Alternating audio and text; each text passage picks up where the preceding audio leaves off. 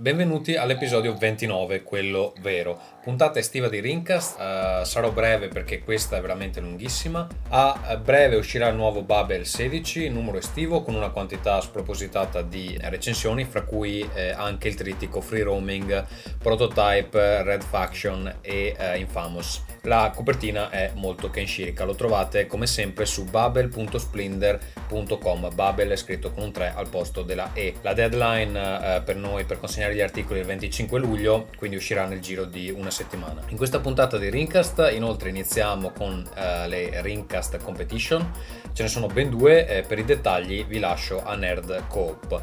Eh, ricchi premi e cotillon, partecipate numerosi. Iniziamo.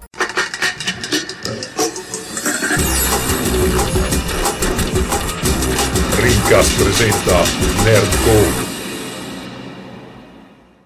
Salve a tutti da Mr. Pecora e benvenuti all'episodio di Rincast numero 29 con noi in studio il dottor Iovara, il dottor Ferruccio e l'infermiere De Benettis.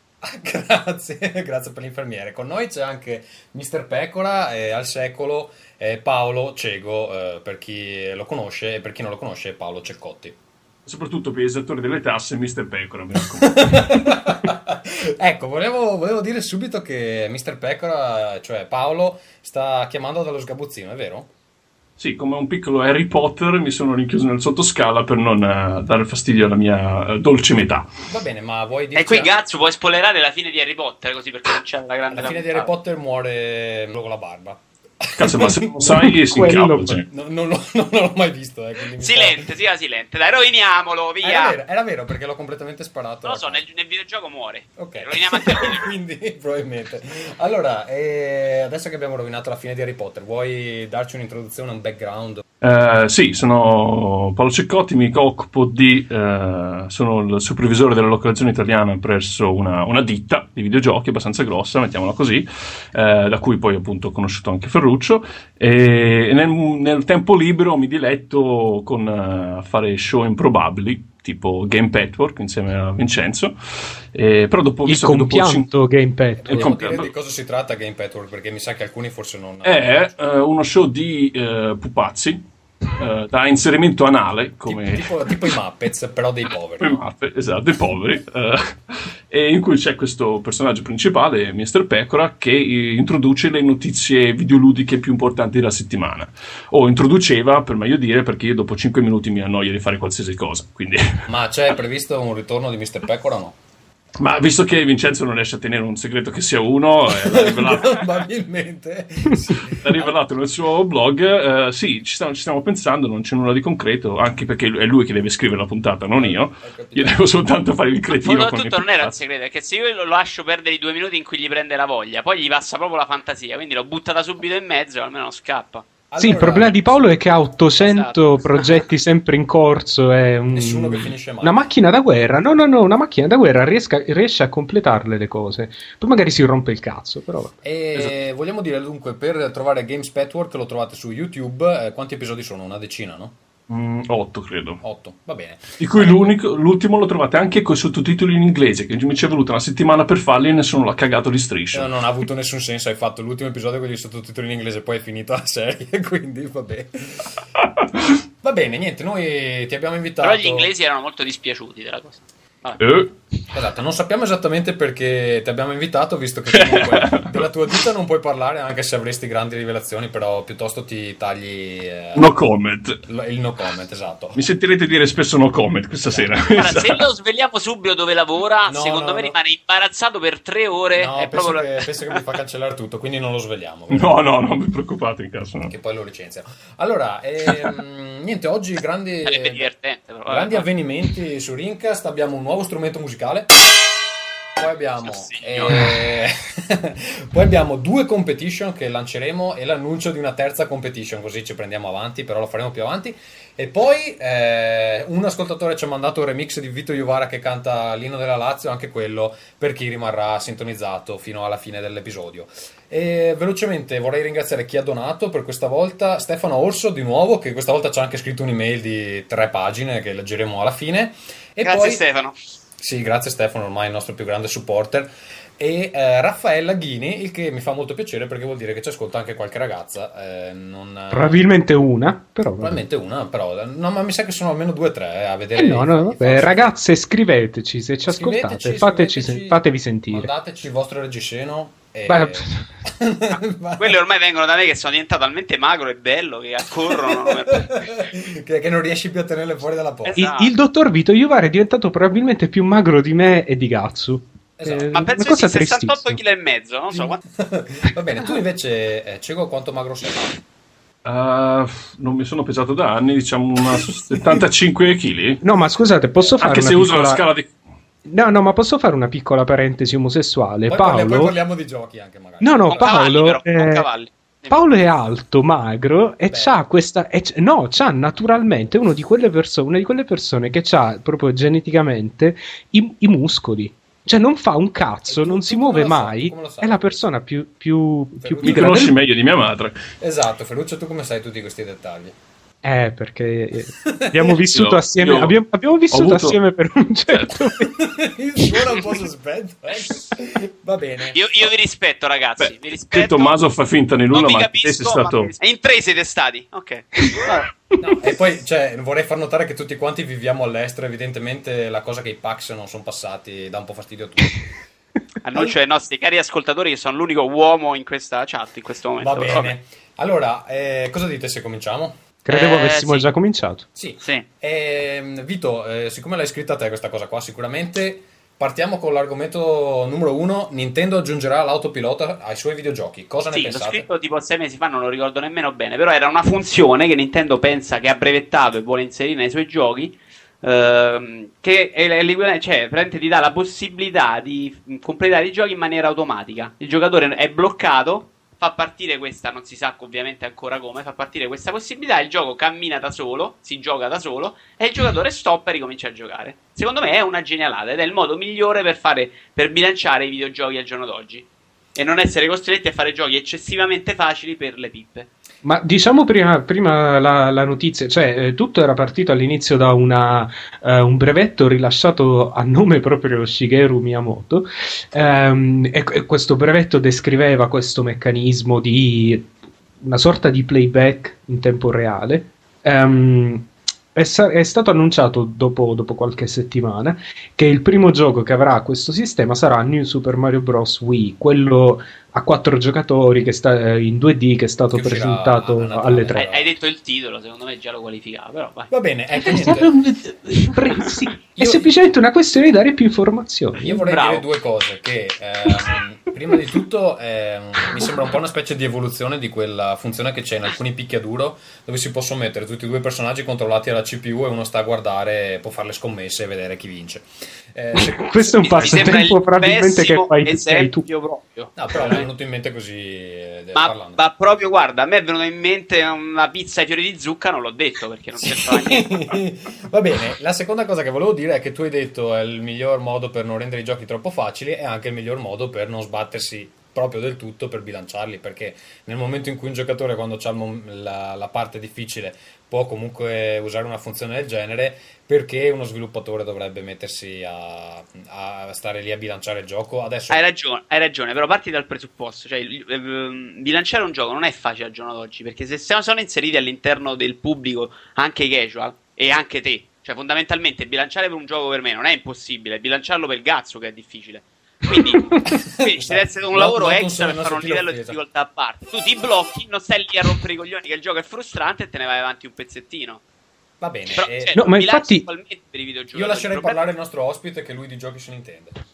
Ah, e di bilanciamento di gioco. Ma io faccio una piccola promessa, mi ero ripromesso di essere il primo ospite di Rincast a essere smaccatamente pro Nintendo. Grande. Eh, mi ero anche preparato il discorsino in cui li giustificavo facendo poi, ripassare poi l'hai riletto e hai detto no, forse... esatto, eh, però se cominciate con questa notizia mi mettete subito abbastanza in difficoltà, lo ammetto, perché stanno, stanno un po' ammazzando tutto quello che io trovi abbia interessante da dire un videogioco. Uh, però comunque seriamente, per rispondere alla domanda... Uh, ma penso che la ragione dietro alla scelta di introdurre questa nuova feature, come chiamata demo play, autopilot, quello che vorranno chiamarla, insomma, boh, più che, più che altro ricada su quale sia la, la, forza trainante su cui faccia leva Nintendo. Allora, io, io per... ti faccio una domanda, eh, Paolo. Facciamo un esempio così a caso, no? Prendiamo uh-huh. un, un, mondo um, free roaming.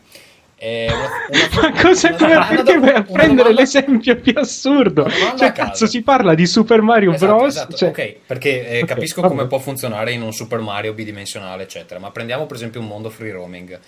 Come, come, la vedete implementata questa cosa? Beh, mm, metti subito in difficoltà perché non, non potrebbe, probabilmente non no, potrebbe, non, non è neanche l'intenzione di Nintendo. No, non è l'intenzione di Nintendo neanche secondo me. Secondo me è appunto uh, questo nuovo gruppo demografico che Nintendo ha creato di boh, diciamo non gamers o comunque di persone che fino all'avvento del Wii non sapevano di aver bisogno di videogiocare per essere persone migliori, mettiamola così. Insomma, questo bacino d'utenza non gioca, secondo me, Ho necessariamente. Capito, io, io, credo che la funzione sia Super Mario Galaxy. Sia interessante. Perdonatemi, però, scusate, non perché non potrebbe in un gioco free roaming?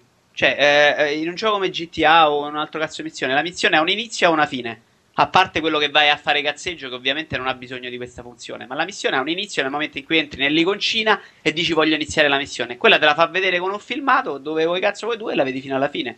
No, ma non è un filmato. Qua non si parla di un filmato, si parla del fatto che. Vabbè, il... È fatto in real time, però è come se fosse un filmato alla fine perché stai là. Sì, è chiaro, lo guardi, insomma, lascia vedere. Non è un filmato, ma è... va avanti lui da solo e si muove, continua a uccidere lui le persone. Insomma, non mi sembra una cosa impossibile sì, da diventa fare. tipo il replay di, di, G, di Gran Turismo, che alla fine non erano filmati, però erano.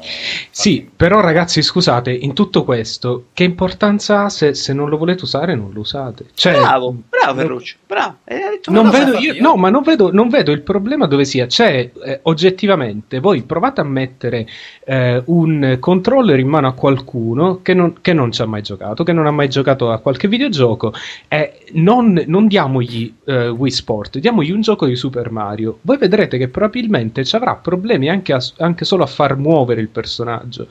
Ora, ste persone. Ma quello possiamo prendere... Scusa, se hai quei problemi lì, eh, cosa stai lì a giocare? Cioè... Ma quando inizi, la prima volta che inizi e c'hai magari 35 anni e ti sembra una cosa magari carina, così, non, non, non ti è mai successo di giocare, ok? È la prima volta che ti, che, che ti sei messo là perché tuo figlio eh, voleva il Wii o qual- qualunque sia il motivo, il perché quelle persone non dovrebbero essere, perché quelle persone dovrebbero essere arbitrariamente tagliate fuori. Io sono cioè, d'accordo, però Ferruccio, perdonami, non è neanche una questione di controlli, perché quelli alla fine ti, se lo vuoi giocare, se no te lo guardi tutto in filmato. In no, vabbè, ti devi infa- abituare. Il problema è proprio il modo in cui ragionano i videogiochi che è qualcosa che voi avete acquisito in 30 anni, io in 10, qualcuno acquisisce in 5, ci vuole il un po' di tempo per capire esattamente come ragiona i videogiochi. Davanti a Monkey Island io mi sono messo davanti e sono uno che veramente non sa proprio dove cazzo muoversi, per esempio. Beh, sì, Perché è roba che io non ho mai masticato. Posso capire. No, è vero, è vero. C'è, c'è anche quello che noi prendiamo per, per scontato, ma, ma, ma, pure non lo so, il fatto di in uno sparatutto di fare lo strafe per, per no. evitare i colpi. Sono cose che noi appunto prendiamo per scontate. Ma... La cosa più difficile dei videogiochi, dei videogiochi moderni è che tipo la levetta a destra usa, eh, fa girare la telecamera quella è incomprensibile per uno che sì. non ha mai. Sì, ma quello dei controlli però è qualcosa che comunque devi imparare alla fine devi farci accapocciare. Sì, il sì. modo di ragionare dei videogiochi è qualcosa che invece non è detto che c'è. Però c'è, ecco, c'è io non trovo, non trovo, che l'iniziativa di Nintendo sia malvagia, a patto che però gli sviluppatori non uh, diventino pigri poi nello sviluppare. No, scusa Tommaso, però, eh, cioè, perché oggi secondo te i, ehm, gli sviluppatori non fanno giochi in cui è impossibile morire o uh, quando lo fanno ci sono delle critiche. Cioè, perché oggi i, gli sviluppatori bilanciano i videogiochi e li bilanciano meglio di quanto facessero dieci anni fa? Sì, sì, ma non, non lo metto in Cioè, perché dovrebbero smettere? Perché evidentemente cosa, un gioco cosa... ben bilanciato, alla fine il bilanciamento è quello che, eh, che, che, che porta la qualità del gioco. Eh, ma questo, questo lo dico io, tu dici che Fallout 3 è buono, che invece il bilanciamento lo manda a puttana. Ma perché non manda puttana? Perché non c'è, non esiste, non, un gioco non è bilanciato, non c'è nessun bilanciamento in Fallout. Ah, Infatti ah, credo che ah. una delle difficoltà... È un gioco che si autobilancia in, in base alle tue azioni, quindi lui, loro non hanno fatto assolutamente nessun lavoro dietro de, di bilanciamento. ma scusa, Posso fare il cacacazzi? Almeno... Sì, sì, vai. Posso fare il cacacazzi? Visto che in questa puntata ci sono io, Vincenzo è Fallout. Come?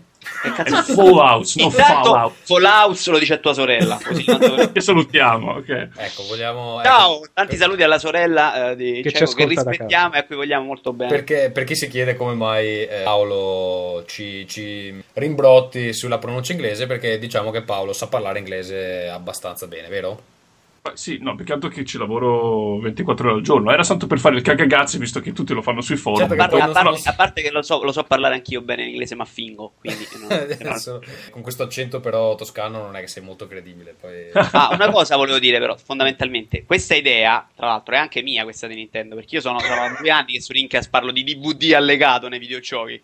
Quindi non mi sembra molto lontano da, dalla mia idea. Ma io infatti trovo che poi ne parleremo meglio quando parliamo dei giochi. Per esempio nel nuovo Monkey Island, ne, non in quello che è uscito per uh, eh, PC, ma quello che è uscito per, um, sul live, la riedizione del primo, hanno messo questo siste- sistema di suggerimenti che funziona molto molto meglio rispetto a um, quello che hanno fatto per esempio su Wallace e Gromit. Cioè proprio te, te lo, te, puoi scegliere tre suggerimenti per ogni enigma il terzo proprio ti dice cosa devi fare. Però ehm, è interessante perché ha diversi livelli di profondità, insomma, se proprio non vuoi che te, lo, che te, lo, dica, alla fine ti dice proprio cosa devi fare. Poi posso sputare alla fine un po' di bile, giusto per chiudere l'argomento in maniera, in maniera acida. Sì. Quelli che dicono, eh sì, ma poi non ho... Non, cioè, poi alla fine come faccio a trattenermi no come faccio a trattenermi mi viene la tentazione di premere il tasto per attivare l'autopilota ah siete degli uomini senza spina dorsale e non vi meritate i videogiochi.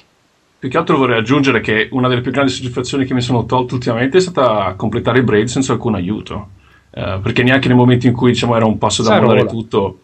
E, insomma, sì, che poi ecco, momenti ecco, in cui ero convintissimo che ci fosse addirittura un bug, perché ormai c'è vivo quei bug, che ci fosse un bug che mi pre- prevenisse appunto di continuare, invece non era così. So, e la tirato, soddisfazione. Hai fuori questo esempio proprio Brady, che io invece ho risolto andando tre volte su YouTube senza eh, pentirmi. È abbastanza triste anch'io, la cosa. Anch'io, anch'io, anch'io ho Però, dei video. Perché... Ti assicuro che YouTube è esattamente alla fine la stessa funzione di Nintendo, solo che devi accendere un PC. Perché adesso accendi YouTube, ci sono le guide dall'inizio alla fine, walkthrough di qualsiasi gioco. Ma è benedette, benedette, eh, perché veramente in un paio di punti Braid, diciamoci la verità, era un po', era un po perché ragionava, ragionava in un modo completamente diverso e se non avevi gli strumenti proprio del linguaggio del gioco Braid non, non potevi arrivare Ma, a eh, sì, però Nintendo non si aspetta che la gente la sua utenza principale vada su YouTube a guardarsi il video sì, no, così l'idea di Nintendo è quella di integrarla direttamente nel gioco la gente Così. però sa che, il suo pubblico va a vedere le previsioni del tempo su internet e per sbaglio può capitare su YouTube. Eh, no, però se, se, se, lo incorporano direttamente nel programma gioco. programma segreto, sto... non so. Dicevo, se, se, lo incorporano direttamente nel videogioco, questo gruppo di, grafico di no gamers, insomma, come lo volete chiamare voi, che diciamo fino allora non si sarebbero mai poi mai sognati di giocare a Mario perché benché vada magari lo hanno provato una volta e sono morti al primo livello. E, insomma che vanno a provare questi giochi eh, così a meno non ne vendono di più ovviamente tendono pure insomma contendere ma, terze ma infatti parti. io credo che una, l'utenza più adulta per esempio non so uno di 40 anni che appunto ha il Wii a casa secondo me non gli viene neanche in mente che su YouTube forse trova la guida per farlo. Esatto. cioè, se c'è la funzione in effetti la guida no no comunque ah, è un'idea interessante vediamo come verrà fuori. C'è possibilità di rovinare un sacco di cose ma c'è anche possibilità di eh, dare più accessibilità a un, a un, sacco di titoli. Quindi... C'è da dire che di avere anche, di avere, No, e di avere anche giochi Nintendo che tornino a essere con un livello di sfida un po' più alto, perché tanto se, se che non, che non lo sanno fare... C'è Ma non so, guarda, secondo me cioè, il problema dei giochi Nintendo non è, non è stato mai quello della, della eccessiva facilità. No, eh, tranne sempre... negli ultimi tempi, perché gli ultimi due Zelda erano abbastanza facili. Secondo me erano giusti, non... non... Oh, Gesù! Sono d'accordo, secondo me non era... Wind Waker non era esattamente... Cioè, aveva sì, non era difficile, ovviamente. Beh, sei mai morto in Wind Waker? Sì, ma il punto di Zelda non è quello di farti morire o di farti rifare le, le... Ma c'ha un bel sistema di combattimento perché non me lo fai usare? Perché, cioè... Ok, ok, okay quindi era un po' più, doveva essere un po' più profondo, dici Vabbè. Dove essere, doveva dare un po' di sfida. Sei informissimo, non sei ubriaco, che hai fatto? Eh no, sarà il vino. No, allora, ah. vogliamo parlare invece di cosa stiamo bevendo. Allora, io, eh, visto il successo della scorsa puntata, sto bevendo una birra chiamata Cucco, che ha come simbolo un gallo. E è, che, è che, suona, che, suona, molto in svedese come cazzo, però... Sì, sì, sì, infatti. Questo è il rumore della lattina se ci sbatto dentro un cucchiaio. Quando hai detto questo è il rumore di, mi sono spaventato. tu invece cosa stai bevendo?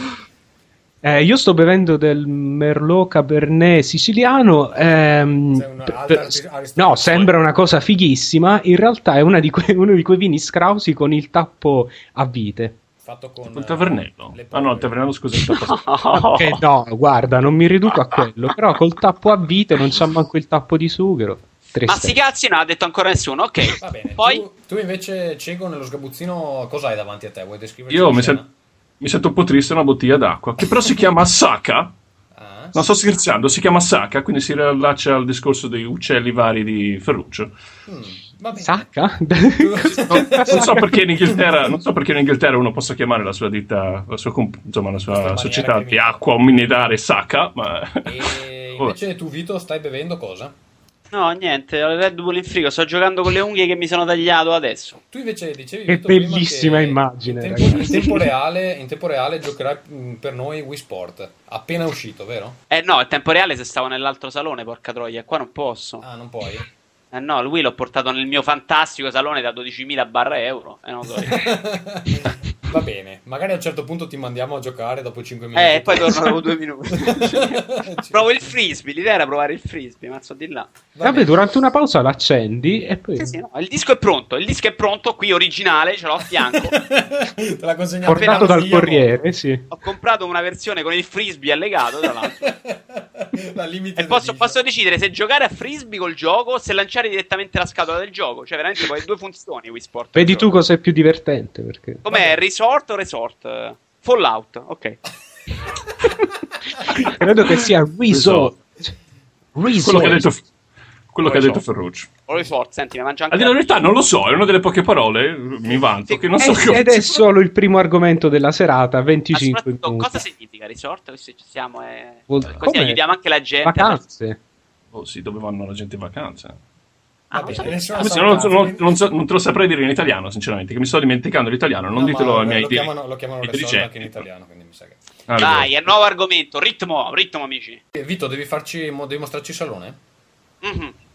Dopo sì.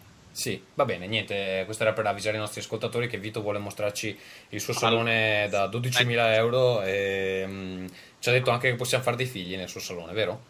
No, nelle altre camere poi. Nel salone... Sai, il salotto costa 3.800 euro, non potete figliare sul salone. La placenta lo spuò. Va bene, ma, invece... non, ma non c'era quella tradizione che voleva che se insomma compri casa nuova, fai case, stanze nuove, ci devi fare sesso dentro? Io prime no. No, però è una buona idea. Eh, mi piace anche a me come Sono idea. d'accordo, piace anche a me.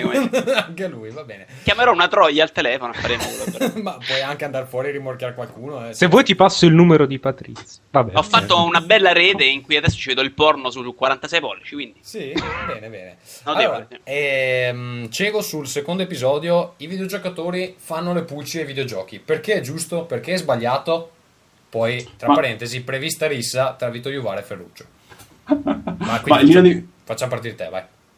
In linea di massima, e comunque qui preciso per come sono fatto io, diciamo, come persona, da un punto di vista lavorativo, considero questo batching, insomma, queste lamentele da internet un po' come grasso che cola, della verità, perché, cioè, più positiva che negativa. Uh, perché alla fine di, diciamo, un qualsiasi progetto che portiamo a termine, Uh, internet, eh, quindi sia nella forma di recensioni ufficiali o insomma di semplice rumore da forum, diciamo, uh, è un po' l'unica fonte di feedback uh, a cui io abbia facilmente accesso. Quindi più pignolo è un redattore o un utente di forum e più possibilità ci sono che venga considerato anche l'aspetto localizzazione nella recensione, nei mm, commenti. Ma scusa, certo, per... no, spiego, spiego, meglio l'argomento, inserisco meglio l'argomento perché Gazzo l'ha fatto malamente.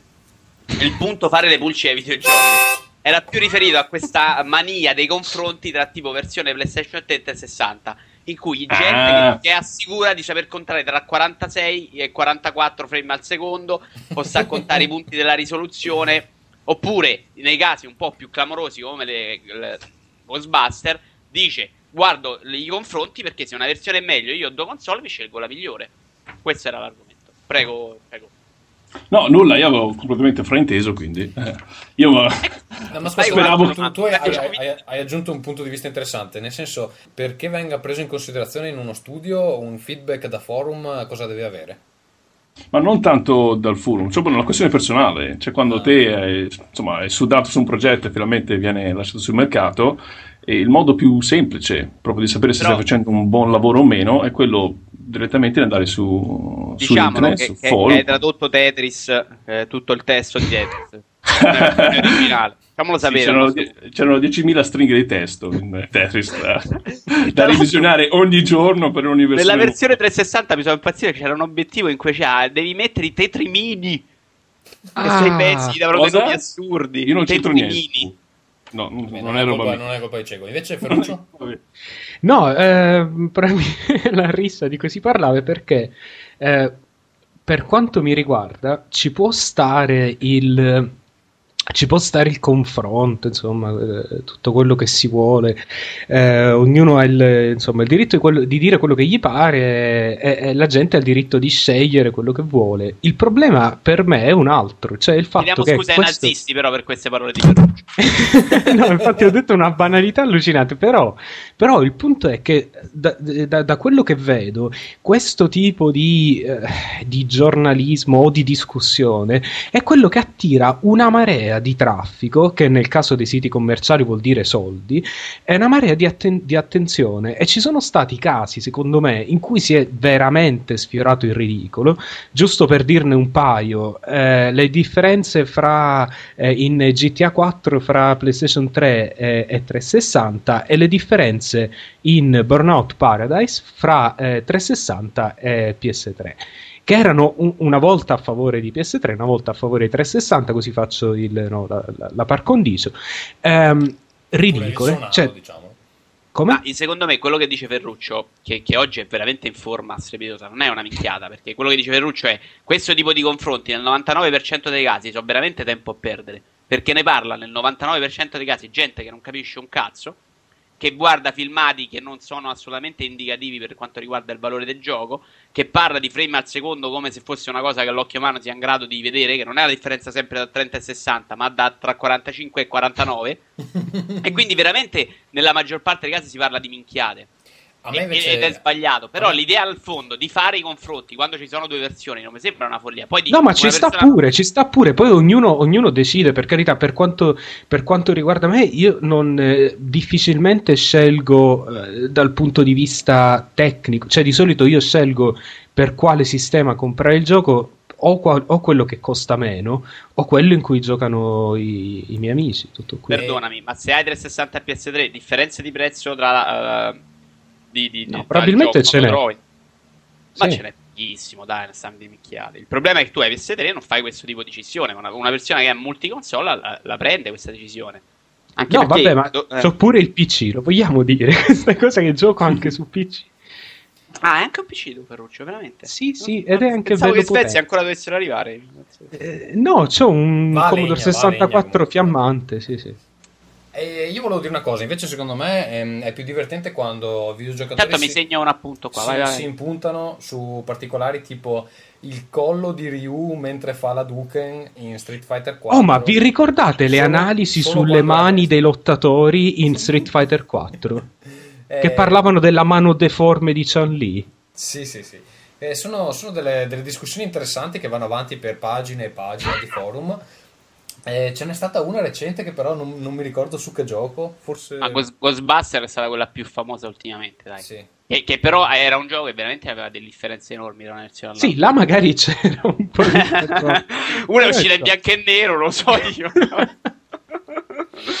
Oddio, il problema que- della grafica di quel gioco, secondo me, è che è la, la, cosa meno ispirata che abbia mai visto in vita mia. Cioè, il problema per me sai, non è la risoluzione. Sai che invece era sì, probabilmente la cosa del Super Deformed non era riuscita. Super Deformed non era riuscita benissimo. Ma il gioco graficamente non era malissimo. A L'ho giocato e finito, tra l'altro. L'ho trovato anche discretamente divertente come gioco. Io vorrei provare la versione Wii.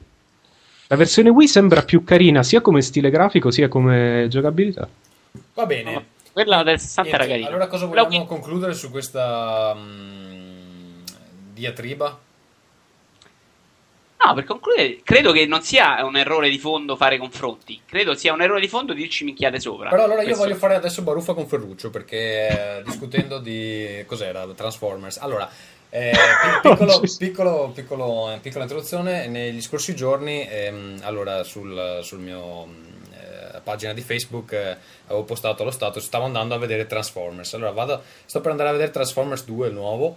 Ferruccio scrive no, la merda. Fa tutta no, solo detto no, non lo fare, allora, non finanziare Michael Bay. la storia che tu non la sai. Dopodiché vado a vedere Ice Age 3 e commento dopo aver finito di vederlo che non, è, non fa schifo. Cosa? E, Scusa? Ice Age 3 è il nuovo. Ah, è uscito una Sage? Quando? Cazzo, sì, non lo sapevo. L'era glaciale 3. Eh, sì, non lo sapevo. No, l'avevo capito. Sì. No, ma diciamolo per e i anche, e anche in 3D se avete cinema del genere vicini. Non l'ho trovato sui torrent, quindi non è uscito nei cinema. no, no. Vabbè, vai. Sì, vabbè, ma c'è un film così, se in vederlo in torrent, non è, cioè in D, DWX non è che sia un granché. Vabbè, comunque allora ho scritto il mio commento, non, um, non, è, non è, male, Ferruccio, eh, la merda. Eh. Allora, prima di tutto, Transformers Ferruccio non l'ha visto. E film eh, in computer grafica guarda solo quelli della Pixar. Dopo eh, commenti sul nuovo rifacimento di Monkey Island, non l'ha giocato e continua no, No, no, no, di quello ne parliamo dopo. Di quello ne parliamo dopo perché è una storia continua a parte. Continua a dire la merda. No, non ho detto quello. Allora, non ho detto Ferruccio, quello e spiegherò. Ferruccio, devi fare le cose in prima persona. Puoi andare a vedere il film di Ice Age e poi dire che fa cagare. Non dire oh, io vedo solo i film Pixar perché sono come Nanni Moretti e poi. allora, allora, no, adesso voglio, adesso voglio spiegare. Cagare Voglio spiegare questa cosa perché su, eh, quando si tratta di cinema mi incazzo. Va bene, allora aspetta, e lasciate... faccio, faccio eh? il suono dell'inizio del round. Io mi, io mi tocco. Oh. Allora, allora riguardo, riguardo, partiamo da Transformers eh, Revenge of the Fallen. Allora, oh, innanzitutto, Michael Bay. Ottima deve... pronuncia, Ferruccio. Grazie. Revenge of the Fallen. Allora, Michael... allora, Michael Bay deve morire questo, questo no, è il punto no, di. No, no non può no, morire perché ha fatto The Rock. Non può, una persona eh, che ha fatto The Rock. Decente, può scusatemi. Scusate, scusate tutti, avete rotto i coglioni. Stiamo a parlare di un rincassa dei, dei videogiochi. Avete parlare di Michael Bay no, no, no, allora, No, fammi, spiegare, fammi, fammi portare avanti questo punto. Transformers 2 ha guadagnato. Gli ascoltatori poi non credono più a Ferruccio quando dice le sue. Posso sparare un bestemmione? No, allora, ha, ha, guadagnato, ha guadagnato 340 milioni di dollari Ice Age, Ice Age 3, che praticamente è uscito da, da, nulla, ha guadagnato 120 milioni allora, di dollari. Cioè, tu fai le critiche sui guadagni. Voi andate, a, voi, eh, no, scusa, Tommaso, tu vai a finanziare questo genere di progetti e fanno una marea di soldi che si meritano di essere mangiati vivi poi dalla. Io dal... guarderei anche gratis se potessi, eh, però. Eh, C'è pagare. un modo, poi ti spiego. Quindi, non finanziate Michael Bay. Quindi la tua critica anche per un videogioco che tipo Halo 3 guadagna i miliardi. No, perché Halo 3 è un buon gioco. Halo 3 è un buon gioco. Transformers 2, sinceramente, sono robottoni che si danno i pestoni. Ma l'hai visto? Ma chi se ne fotte? Sono, ma non lo vedrò mai. Però al cinema, al cinema io... quel tipo di merda ha un suo perché, Ferruccio? Che allora, è diverso. Io, io, ho capito perché in questa domanda che abbiamo risposto appena adesso c'è in parentesi e le cose in generale bisogna averle provate in prima persona o no. Era dritta a te, Ferruccio, questa, questa sì, piccola sì. nota. Mi sa. sì, sì, era uno eh, No, ma per, perché non ho bisogno di vedere Transformers per sapere che sono robottoni che si pestano. Allora, e sinceramente non me ne frega una mazza. Specifico ti va anche di culo perché Transformers 2 non è che sia un film eccezionale. Al di là degli vogliamo effetti... dire, cioè io appena ho saputo che c'è un robot che ha i, i testicoli, io eh, a quel punto ho detto no, io non va lo bene, guardo. Comunque il primo è molto bello, per dirla tutta, e comunque, eh, cioè non puoi basare la tua critica per partito preso, capito? Perché... No, il problema, il problema, è che io purtroppo di, di, Michael Bay ho visto pure troppo e, e, e, i precedenti era glaciali, li ho visti pure e voglio dire, se, mi, se, io mi prendo la scossa una volta, non gli metto più le dita nel, nel, nel, nella presa dell'elettricità. Però ti faccio un. Scusa, contro... Scusate, sono arrivati degli ascolto. La quarta replica di Cesarone ci ha appena battuto, eh? Va bene. Fine, fine del round. Terzo argomento. Odori nei videogiochi, Vito? Tu che ne sai no, di odori? non potrebbe funzionare, andiamo avanti. Eh, non lo so. In generale è un'idea che se ne parla tanto anche nel cinema, quindi fondamentalmente non la vedremo mai. Io ho visto un concerto di Giovanotti con gli odori, devo essere sincero, e perché poteva avere un suo perché. Sì, ma per fortuna non hai ah, visto okay. che ne so un concerto dei Marduk con gli odori, perché altrimenti... No, chiaro, chiaro, sono d'accordo, secondo me è qualcosa, però non, non Sai che so. quel tour l'ho visto anch'io? Lo di Giovanotti? Non... Sì, quello con gli odori non era male, era un'idea carina. Ma non eri te che mi prendevi in giro perché mi piaceva una canzone di Giovanotti? No. Ah, Avevo 17 anni. Era, era, Però aspetta, riportiamo un attimino la, la, la, news come cazzo è, visto che ho messo un link. E c'è scritto: Gli odori della guerra nei simulatori per insegnare ai militari a salvarsi al fronte. Ma io l'ho studiato a fondo il link e secondo me non è, sarebbe neanche la prima diciamo, rivoluzione tecnologica che arriva dal campo militare. Di solito vengono poi portate avanti dal settore pornografico, quindi, quindi mi chiedo quali videogiochi, mi chiedo quali videogiochi abbia in mente. Gli odori? Cioè, insegni... Ma il dottor Stone di, di, quel di Birmingham, come dice il tuo link perché io l'ho letto, ti, ti ho stupito. sto leggendo, no, nemmeno io l'ho letto, penso, ho messo il link, lo sto no, leggendo. No, no, perché sono molto pre- Vieni preparato su questo podcast, Vincenzo! il dottor Bob Stone, lo sto leggendo, di, eh? E lui appunto diceva che avrebbe aiutato i militari a medesimarsi meglio in una situazione di guerra. Però eh. dice anche che, che, le possono tornare utili in futuro sia nei combattimenti che giochi di guida. Adesso nei giochi di guida, a parte la cicca o l'arma cicca, che cazzo ti può servire? Ma è no, per sentire l'odore della svolta, non so. Io appoggiavo l'idea che fosse sfruttato nel settore pornografico. Soldi ben spesi per Beh, Allora, scusate, eh. ma fatemi capire cioè, come funziona. Tu devi avere una stanza della casa completamente areata dove non entra mai la tua fidanzata perché se giochi a un gioco di zombie sa da morti viventi. Se ti guardi un film porno sembra che ci sia stata appena un'orgia. soprattutto devi avere un salone bello come il mio. No, più che altro ci, ci, sarebbe, ci, sarebbe, un vago odore di pesce, però eh, ci oh, sta. A livello di co- a livello di costi logistica sarebbe un po' un macello, però, perché uno dovrebbe andare a comprare le ricariche di, non so, carcassa di cane sul cielo della strada, o, i fluvi a scellare i ronaldini, si gioca a FIFA. Ma magari lavora cioè, a livello del manco, cervello. Cioè, sì, ma manco fossero dei toner di una stampante, insomma. Stimola cioè, il vedo, cervello e fagli credere di vedo problemi. Però, restando in campo dei videogiochi, non, se non mi sbaglio, c'era qualche, non so, qualche mese fa un video, dei videogiochi che sono venuti fuori e si basavano soltanto sui suoni. O mi sbaglio? Sì, cioè, te... eh, ne abbiamo parlato noi sul Ring. Ah, eh, scusate. Era, era quel videogioco per fare la, l'amore al buio, la, come si chiamava? Eh, Dark Room. Dark Room. Però, e pensa che sarebbe carino quel gioco. Però vedi che anche questo ha risvolti sessuali. Eh sì, ah. eh sì, però adesso cioè, vi viene in mente un videogioco di cui vorreste sentire l'odore? A me non mi viene in mente neanche. Assolutamente no. non, non, cioè, non so, o fanno gioco caramelle e gelati e cioccolato. Allora no, però, sì. raga, pensate a un gioco come Reds con gli odori. Reds. Eh? Cosa Reds. potrebbe essere? Ah, sì. Ah, uh, sarebbe sempre un gran casino logisticamente parlando, perché quanti, di quanti odori avresti bisogno? Sì, Più di uno, so, odori di acido, cioè, se so. fanno una cosa del genere in futuro, sarà una roba che funziona sul cervello, non possono fare tutti gli odori dentro casa. Eh, ma, ma questo non è, questa è una mia teoria. Questo, ma il dottor Stone di Birmingham non è questo diceva. Eh? Dimmi. Il dottor Stone di Birmingham non è questo che diceva, lui non ci ha neanche Vabbè, pensato. Quello a... che dice Bob Postina è impensabile che qualcosa possa. Eh, ma io seguo la, not- la, notizia che tu hai riportato. Eh, infatti, Vito, se linki notizie del cazzo, che cosa deve ma fare? io sto leggendo quella dopo, così sono preparato su quella dopo. Eh. Peter Moore, ti fai voi. Continua a dire minchiate, dai. Va bene, dai. Ok, allora io odori sui videogiochi, io dico di no. Allora, Peter Moore, Peter Moore dice una serie di minchiate che vale la pena commentare. Allora, le recensioni, secondo lui, non influenzano le vendite.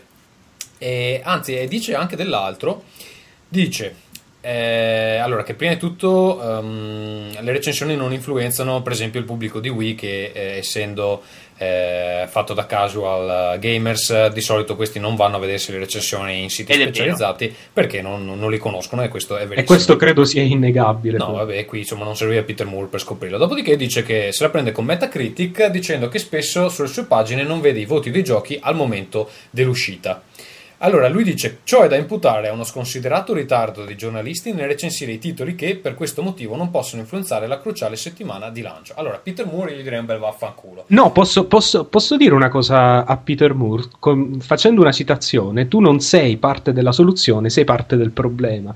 Cioè, cazzo, uno dei più grandi problemi è proprio il fatto che c'è sta roba del vergognosa già nel mondo del cinema, ma ora si sta affermando anche nei videogiochi, che la prima settimana dopo il lancio è l'unico periodo periodo importante che ci sia e, e, lui va a contribuire a sta cosa vorrebbe pure vedere le recensioni al momento dell'uscita del gioco così un gioco nasce e muore nei primi tre giorni che per me è, cioè, spero che è uno, è uno, di quello che deve raccogliere i frutti. Quindi lui se sa che quella settimana è la più importante lui chiede le recensioni sì ma allora scusa Vito io adesso avendo scritto un però sacco... il problema è che le recensioni ci sono prima per colpa loro eh quindi... infatti avendo scritto anche per riviste commerciali io so che cioè il problema è che i distributori ti devono mandare la promo o ti devono mandare un review code o qualcosa del genere. Se loro non te la mandano tu non ci puoi giocare e recensire un gioco non è una roba che fai in due ore. Ci no metti... e poi non credo vogliano che, che, che, uno faccia una recensione basata su un'oretta di gioco. Ci, ci metti soprattutto il punto è loro per, fa- per, arrivare il gioco in tempo per l'uscita deve arrivarti un mese prima per i tempi delle riviste. Eh, infatti loro te lo mandano di solito. Loro te lo mandano quattro ore prima per paura che il gioco finisca su internet da masterizzare e il gioco ci finisce una settimana prima che il gioco esce nei negozi. Esatto. Quindi, poi ti arriva sti RPG, RPG da 60 ore e tu sei un giornalista non pagato che viene pagato ehm, solo tramite il gioco e, sì. e, che di giorno magari studio. Ma, ma, anche vieni, ma, anche se vieni, pagato con, come freelance, cioè non ci farai più di un centinaio d'euro su un articolo, se è un, una rivista ed è un articolo dipende, lungo. Dipende, non è detto. È, no. E scusate, ma 60, ore, ma 60, ore, non valgono 100 no, euro. No, perdonami, ma se una persona ha bisogno di 60 ore per giudicare un gioco di ruolo è un imbecille, non può fare questo è lavoro. Vero, questo però, è quello che, che, sostengo anch'io, però non eh, pretendano però, per esempio, ci sono degli tipi di audience che vogliono sapere la, l'impressione sul gioco completato, per dire. Sono l'audience dei giochi di ruolo e non hanno capito un cazzo, quindi devi migliorare l'audience, non devi migliorare il recensore che se ne fa un capito, ma cioè, di recensori a full time in Europa ce ne sono pochissimi, proprio pochissimi. E in America stanno, sta smettendo anche loro. E, ehm, quindi non, che senso ha lamentarsi con dei recensori che generalmente non vengono pagati, lo fanno per passione e l'unica cosa che guadagnano come rimborso sono appunto i giochi che cercano di giocare tra l'altro in tempi accettabili. Perché io mi ricordo quando c'era da pubblicare una recensione in genere se avevi culo avevi una settimana di tempo. E una settimana di tempo mentre lavori e studi cioè non è tanto per finire un gioco e anche scrivere un articolo. poi poi scusate, posso, ri- riportando insomma il, sui binari della, della, dichiarazione iniziale di Moore, lui dice che le recensioni non modificano le vendite. Ora, sarà anche vero no, in linea aspetta. di massima? Dimmi. No. No, certo, lui nel suo, nell'articolo che è stato riportato dice soltanto che le recensioni uh, della stampa specializzata al momento non influenzano in modo significativo le vendite dei giochi per Wii comunque. Sì, lui lo specifica sì, lui si riferisce, lui si riferisce facciamo, facciamo una telefonata a mano così sente come deve essere però un, un ospite che si è preparato su tutti gli articoli. No, visto no, che sapevo... Visto che sapevo dovevo finire nello sgabuzzino, mi sono stampato. ma no, ma no, no, ma eh, scusate, scusate, sì, anche considerando il Wii, anche considerando il Wii, io non, non, me la sento di essere del tutto d'accordo con questa. Cioè, è vero sì che in generale le recensioni non hanno un impatto diretto, però hanno un impatto indiretto. Cioè, il. il um, è, è famoso, la famosa teoria degli evangelisti, no? eh, che praticamente sono, c'è sempre una piccola fetta in qualsiasi mercato di appassionati che si rivolge a degli opinion leader, quindi eh, non lo so, le riviste, dei, dei, dei, particolari siti e così via, e da quelle riviste, da quegli siti, gli evangelisti prendono le idee che poi diffondono un po' a macchia d'olio. E io, e io rilancio, il problema invece del mondo dei videogiochi è chi non è un casual è convinto di essere un top leader uh, con, con, le idee più grandi del cazzo dell'uno dell'altro.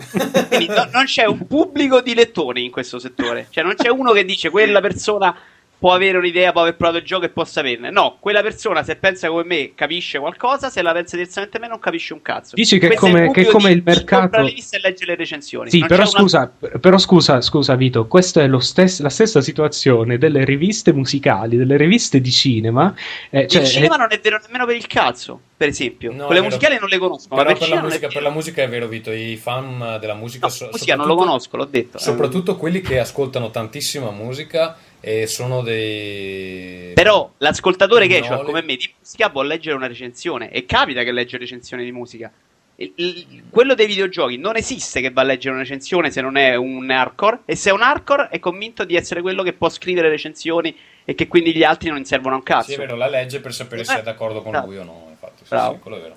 E niente, volevo fare una piccola parentesi ad, ad Amano, visto che l'ho visto... Ma gli voglio bene Amano, io quando, quando sono sceso in Italia eh, gli ho detto che faremo probabilmente eh, non so se l'abbiamo già detto in trasmissione, probabilmente andremo in Giappone l'anno prossimo tutti insieme, quindi ci sarà un altro Ringcast reportage. Se, se, non perdo il lavoro ci sarò forse, anch'io. Forse, forse si aggiungerà anche lui, gli ho detto che comunque è stato il peggior ospite di Ringcast, è stato offeso da tutti e lui ha detto, si è detto molto rattristato, però effettivamente non si era preparato un cazzo. E mi ha anche detto di nuovo, perché un ascoltatore mi aveva chiesto come si chiamava quella serie giapponese di, di cui ho parlato nell'episodio in cui fanno tutte queste robe strane. Lui me l'ha ridetta, io me la sono ridimenticata, quindi mi dispiace, non lo scoprirete mai. Niente. Tu sei il peggior conduttore, però, se lui è il peggior sì, sì. Posso, posso, tornare un secondo a quello che ha detto Peter Moore? Perché vorrei sì, attirare la vostra attenzione su una cosa che io non ho ben capito dove sta andando a parare, sinceramente. Che secondo me poi si infran- c'è un ulteriore fraintendimento se continuate a leggere la notizia su IGN. Eh, praticamente, nella stessa intervista, secondo me alla fine. Ah, okay Rincaro, non, non, l'articolo italiano, quello poi di Cioè, sei andato a leggere la versione inglese della sì, notizia. Questo è il adesso... miglior ospite della nostra storia. Però, adesso è la vera fonte. la vera fonte Ti faccio ancora più felice, Vincenzo, perché alla fine, secondo me, e poi mi direte voi cosa ne pensate. Rincaro un attimo la dose, torna un po' sui suoi passi e si lancia in questa ultima affermazione che boh, per quanto mi riguarda nega un po' in toto tutta, insomma, il titolo scandalistico dell'annuncio che ci ha portato a parlarne insomma, e, e dice, cito testualmente così sei contento Vincenzo da IGN uh, by, by the time Wii Games hit store shelves most don't even have an affiliated Metacritic score. This is why a game like EA Sports Active can sell 600,000 units a launch, che tradotto vuol dire quando un gioco Wii arriva sugli scaffali, molto spesso non ha neanche un voto sul sito Metacritic da poter mostrare. È per questo motivo che un titolo come EA Sports Active può vendere 600.000 unità al lancio. Cioè, sì, volta... però scusate, però scusate, no, queste... tradotto fra le righe, io ci leggo EA Sports Active è un titolo mediocre e per fortuna che a nessuno dei 600.000 utenti Nintendo interessano i voti Metacritic. No, oppure, no, no io non lo interpreterei io, io, me ne sbatto dei voti di Metacritic. No, però scusate, scusate, questa cosa detta da Moore, questa cosa detta da Moore, secondo me No, è, è, a me pare una sparata bella e buona perché di tutti i titoli che sono usciti su Wii, l'unico che forse aveva un, un, certo passaparola da parte della, della stampa ehm, specializzata, che era visto, era atteso con, con, con insomma, un buon atteggiamento, era proprio eh, EA Sports Active. Ne ha parlato One Up, ne, ha parlato durante, ne hanno parlato durante i podcast, si, ne ha parlato Giant Bombcast. Cioè, eh, di, di tutti... anche tu. Io ne ho parlato dico, anch'io. E fra l'altro, l'ultima cosa è un gran gioco, eh, per chiudere l'argomento e mettere a tacere per sempre Peter Moore. Se la gente ha perso, eh, ehm, cre- cioè se le recensioni hanno perso credibilità, la gente ha smesso di fidarsi alle recensioni, è perché abbiamo visto che un gioco come Perfect Dark Zero se ne è uscito con una media su Metacritic e se andiamo a vedere sarà di 85-86 su 100. E la colpa se Perfect Dark Zero prende 85-86 su 100, che è un gioco che veramente non, non ci puoi mettere le mani sopra, è da tante persone anche di Peter Moore, cioè non soprattutto di Peter Moore. Quindi non cagasse il cazzo. no, scusate, fra l'altro, piccolo, piccolo inciso, eh, EA Sports Active su Metacritic ha 81 con uno user score di 87 sì, sì, no, quindi deve me, solo tacere guarda, deve solo ma secondo me quello che dice lui è che un videogiocatore Wii non sa nemmeno cos'è Metacritic è quello, cioè, sì, non, è vero, è ovvio, non, non contesta i voti che vengono dati. Ma sì, anche perché l'utenza Nintendo, cioè una, del, una, del, una, una, del, una parte dell'utenza Nintendo è quella insomma, che legge, che so, Cosmopolitan, Marie Claire, cioè insomma quella, insomma, quella roba lì. Eh, e questa gente comunque Metacritic non hanno più palletta cosa sia. Geniale in questo momento, cioè andate a vendere Wii a Decathlon cioè, veramente, è venuto adesso. Se mi state ascoltando, voglio i soldi. A eh, Decathlon, Decathlon. si mettono a vendere il Wii. Hanno svoltato un'altra volta. È una, è una, catena che vende articoli sportivi, però in effetti. Ma io, infatti, non, non, mi stupirei di vedere gli eSports Active nei negozi di sport. Quindi, fra poco Wii in farmacia, come dicevamo. Sì, però la, la, l'idea mia non di interrotto. Ci tengo a precisarlo, cari amici del marketing Nintendo. Tanto nessuno di noi riceverà una lira. Fate una donazione, amici del marketing di Nintendo. Cazzo, vi Date 2 euro a Gazzo, che Cristo. Sì. Voi che stampate soldi. E questa volta c'è anche la competition. Vi faccio vincere dei soldi, che non ho, tra l'altro. Facciamo Ferruccio, leccare Vito? Facciamo leccare Vito, va bene. Eh, Vito, vuoi leccare il, nuovo, il prossimo argomento? Il sì, movimento. Molto intelligente mm. che ho proposto io, ovviamente e che mi riferisco al nuovo modo di videogiocare. Di, capito? Di videogiocare. A brutto esatto. cialtrone l'ho proposto io questo argomento. Ma Vabbè. stai zitto. Il punto non è esattamente la rivoluzione dei controlli. Il punto è che questa rivoluzione dei controlli sarà una rivoluzione proprio eh, generale nel modo di videogiocare, nella quantità di videogiocare. Perché più. Uh, che cosa stai dicendo? Spesso, allora, questo non è l'argomento, ok? Lo... Mi, okay. Per piacere, è il mio argomento, lo dico io qual è l'argomento. mi, mi capita molto spesso di leggere persone che giocano ai forum e dicono: Devo giocare a Grand Slam Tennis, oggi mi fa male il gomito e mi fermo. giocare a cosa, scusa? A Grand Slam Tennis. Grand Slam ah. Tennis. Oppure, okay, che ne so, devo giocare a un altro gioco eppure mi fa male la gamba, allora oggi non ho potuto giocare, devo fare Wii Fit, sono stanco. Eh, oppure, ma eh, ancora meglio, con questo caldo arriva un amico a casa, tu gli proponi Grand Slam Tennis e poi ti, ti prendono delle ombre sotto le ascelle che ti arrivano fino alle ginocchia. Quindi dici no, non gioco un gioco anche se magari c'hai piacere, ti piace, ma eviti. Ma poi e la tua amica eh, io, io, io Sports Active, io EA Sports Active non, lo, non, non, non, riesco a farlo 5 volte a settimana. Cioè... Bravissimo, esatto, anche quello. Cioè, eh, quanto puoi giocare, anche se ti metti voglio giocare tutti i giorni, ma ti metti a giocare un gioco di tennis con Wii, quanto pensi di poterlo giocare al giorno? 20 minuti. Se puoi giocare 20 minuti un gioco e dopo sei stanco che non ce la fai più, vuol dire anche che comprerai meno videogiochi se compri meno videogiochi, alle software house come Nintendo che si è inventata la rivoluzione, arrivano meno soldi. Quindi alla fine moriamo tutti. Ma non lo so, Vito, perché cioè, io, per esempio, lavoro col computer tutto il giorno. Alla sera, quando videogioco, cioè quando gioco più di 45 minuti, tante volte sono stanco, mi viene da addormentarmi. A meno che il gioco proprio non mi prenda. Ma, ma io, io, riesco a farle due ore se, se no, ho il tempo. Due, riesco due ore, a farle due ore, due ore senza problemi. Guarda, due però... ultimamente le ho fatte solo con Metal Gear Solid 4, che nonostante filmati mi prendeva abbastanza. Quindi... Io domenica scorsa mi sono messo online con Battlefield, mi sono fatto 6 ore. No, Era domenica, un'ora, un'ora è stai anche male, stai. Eh. Un'ora più che no, vabbè, Online capita, non ti 6 ore. Ma non avrei mai potuto farlo con un gioco di quel tipo di movimento. Adesso non parlo solo di Wii, ovviamente, perché stanno unendosi tutti, ma se, se, punti su quello devi pure capire che poi venderai anche meno giochi. Però. No, ma questo, questo, in effetti è un problema, questo è un problema e fra l'altro tutti stanno adesso a saltare sul carro nintendiano dei, del, del, motion sensor e così via, però eh, a tutt'oggi Wii rimane la console che ha la quantità di giochi per, cons- per ogni console più bassa. Lo share questo, eh, come? Lo, la, la razio. Vai, vai, sì, vai, Sì, sì, sì, sì, la attach ratio eh, più bassa, più bassa di, di, tutte le console da casa. E questo non è un caso. Ascolta, questo... sarà per quello che Nintendo ha presentato Wii Vitality che dovrebbe rilassarti, che così ti rilassi e poi puoi giocare. Ma io sai che ho pensato, Wii Vitality non è che ti rilassi, Wii Vitality ti conta i battiti. In realtà, se tu adesso no, proponi no, un. Scusa, non hanno ancora spiegato cosa serve. Alle tre hanno detto che serviva per rilassarsi.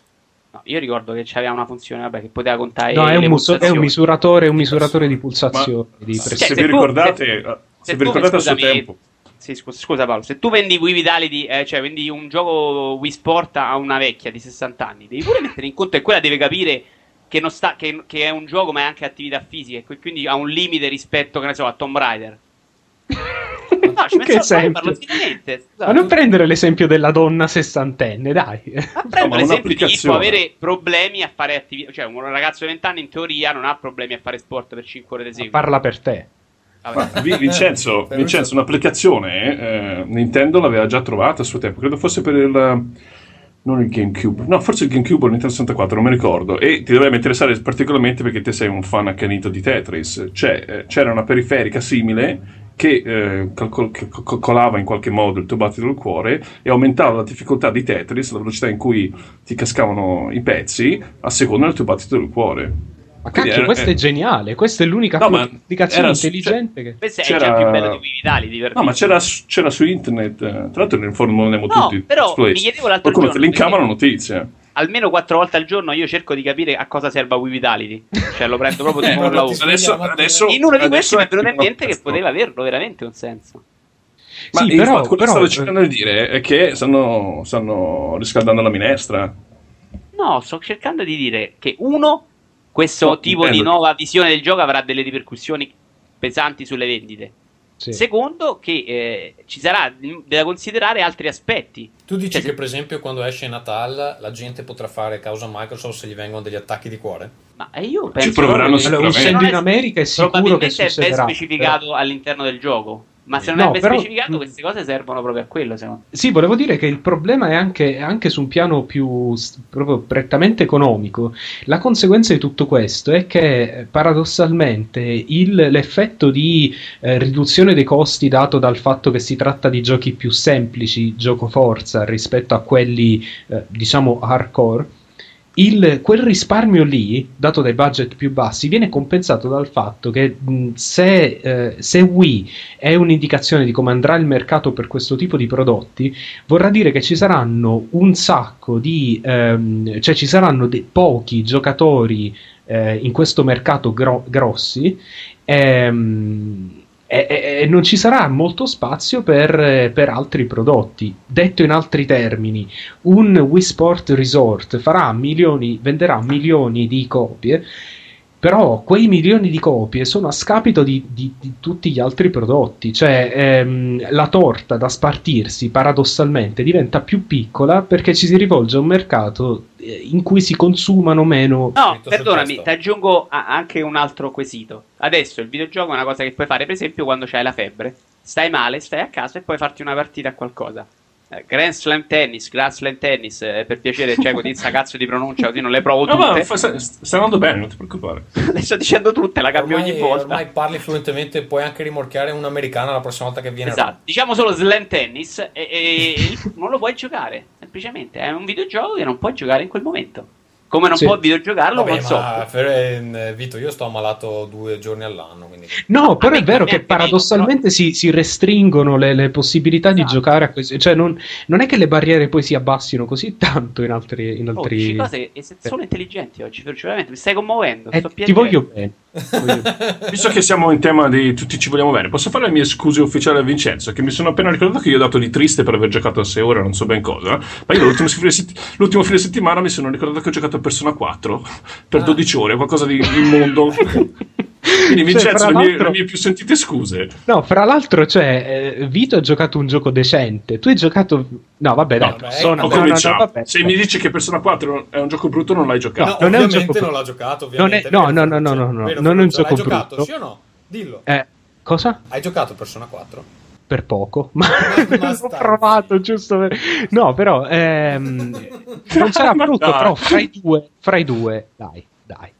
Capisco eh, di so, più chi no. gioca 12 ore a Battlefield. Non ho provato Battlefield, che posso commentare.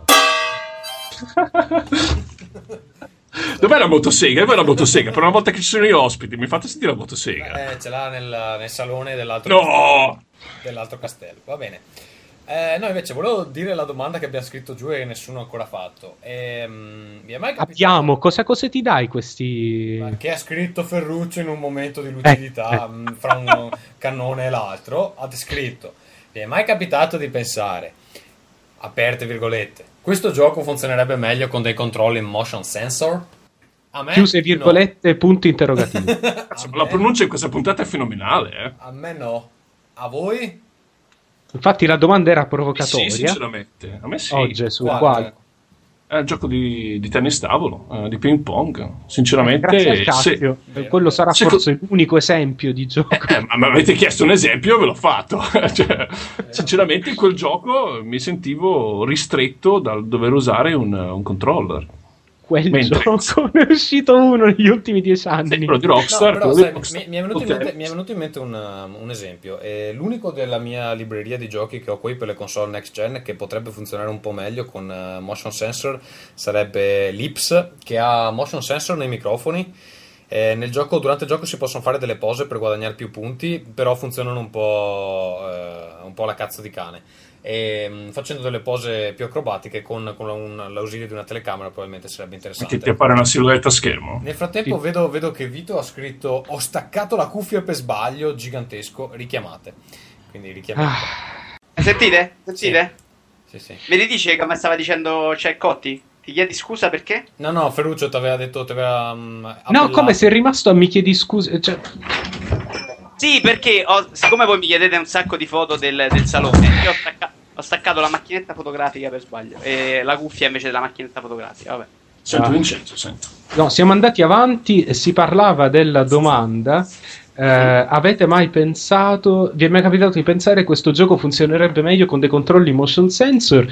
E Gatsu stava parlando, da, da, da grande omosessuale come, com'è, eh, del fatto che lui in Lips eh, prova piacere a fare le mossettine come uno degli altri. Sì, no, siccome purtroppo i microfoni non li rilevano particolarmente bene, cioè a schermo eh, sono abbastanza complessi, ma in realtà i microfoni basta scuoterli in qualsiasi direzione e le mosse partono. Secondo me sì, è ma la stiamo parlando di Lips. di Lips. Cioè, ma non, sta, non usa la telecamera? No, eh. invece ti dirò la verità, eh, Vito, io sì. ho avuto lip, modo di provare l'Ips in più di una festa e, e, ti assicuro che alle, soprattutto alle ragazze piace fare quelle mossettine del allora, cazzo. Allora, io Guarda, intanto comincerei a non chiamare festa un anche te, dove viene proposto l'Ips. Scusami, Cieco, dimmi. No, dicevo, rimorchieresti anche te con l'Ips. No, infatti, eh, Vito... Secondo guarda, me no! Così Guarda, la butto là.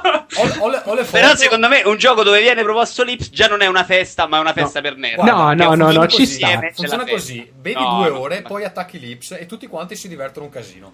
No, e però scusa Tommaso, eh, voglio dire, mi sembra, mi sembra, di dire una banalità, però lo sappiamo tutti che a meno che non sia una canzone dei Queen, gesticolare col microfono ti rende a livello di uno di, dei programmi di, di Maria De Filippi. Nel caso di una canzone dei Queen, se non fate il pugno chiuso in alto quando cantate Radio Gaga, siete dei cretini. Una, una canzone di Michael Jackson a fare il passettino, oppure una canzone dei Backstreet Boys che fai tutte le mosse sì, da. quella è un'idea. Quello che fa l'Ips invece è alzare su, verso l'alto il microfono, muoverlo come un deficiente sì, per mi, mando, dico, mi mando un rapporto orale. Eh, dovrebbe essere più importante saper cantare, secondo me. Però. Vabbè, oh, ascolta, questa era la mia risposta. Dimmi tu una intelligente allora, no?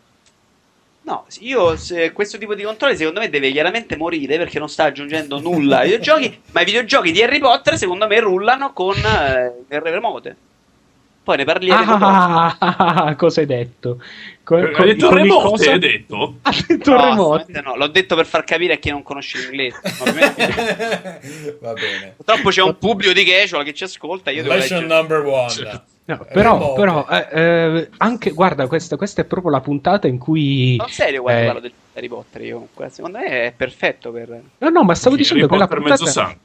Che è la, la, puntata in cui io e Vito, per, per, non dire insomma la versione volgare, diciamo che ci facciamo le pacche sulle spalle a vicenda, perché sono, sono d'accordo con lui, cioè eh, non, non, vedo eh, di solito alcun senso ai controlli motion sensor se no in sporadici casi come appunto muovere la bacchetta. Sai, sai cosa? Il problema è che dovrebbero, Però, dovrebbero, esserci molti più giochi pensati per il motion sensor. ma realtà... guarda, questo è, dicono, questo è quello che dicono tutti, però io a dire la verità non sono neanche così convinto, no, non sono neanche così convinto eh, che, che, questa cosa sia necessariamente, necessariamente vera. Cioè, secondo me, il, i controlli motion sensor, nella maggior parte dei casi, nella stragrande maggior, maggior parte dei casi, si tratta, è, è, un handicap più che una cosa che effettivamente ti aiuta. Perché, ehm, ecco, per fare un esempio, voi pensate a un, un oggetto come il mouse.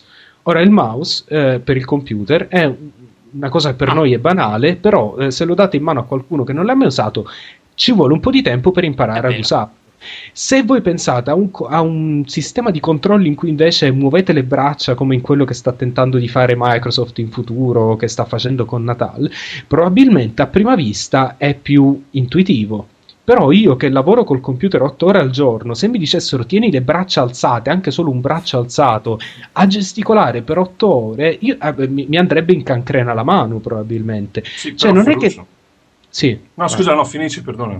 No, quello che voglio dire è che alla fine non sono convinto che di per sé sia una buona idea con, eh, con cose che mh, necessitano di, una, di, un uso più o meno continuativo. C'è, c'è, un problema che mi è venuto in mente adesso mentre parlavi, cioè che per esempio il mouse, una volta che hai imparato a usarlo, si usa sempre nello stesso modo. Invece un controllo tipo Natal probabilmente ogni gioco avrà le sue cose particolari. Ma infatti per me è molto più grande l'innovazione data ad esempio da, eh, dai, dai, giochi di calcio che ormai si controllano tutti nella stessa maniera. Che tu non conosci gio- però, ok, ok. Questo, questo, questa è un po' la tua peccata. Continui a parlare di giochi di calcio senza una ragione. No, perché più o meno ormai, ormai è praticamente uguale il modo... No. I sì. controlli sono più o meno uguali. O ad esempio nei, nei, nei, giochi sandbox, più o meno, cioè lo sai che il tasto in alto, quello che sulla PlayStation 3 il triangolo, ehm, serve ad entrare nei, nei, eh, nei, veicoli. Nessuno fa più giochi, se avete notato, in cui si usa un altro tasto per entrare nei veicoli. si usa il cerchio B per dire, però vabbè, non che, non è, che, non è, un gioco, eh, non è un gioco di, di quel tipo. Però quindi... Ferruccio, Ferruccio, ha ragione, mi ricordo FIFA, FIFA 2009 mi sembra, c'era vari controlli, vari predefiniti. C'era l'opzione per ricordare i controlli di PES, dai sì. Esattamente, sì. Ma, da, qualche anno, Ma per me è più intelligente quel tipo di innovazione, cioè arrivare più o meno, più o meno, senza, senza estremismi, eh, più o meno una standardizzazione dei controlli sì. a seconda voglio, del Voglio citare un genio dei nostri tempi sulla questione, che eh, aveva, era uscito con l'idea definitiva ed era un pad con le figure al posto dei nomi dei bottoni.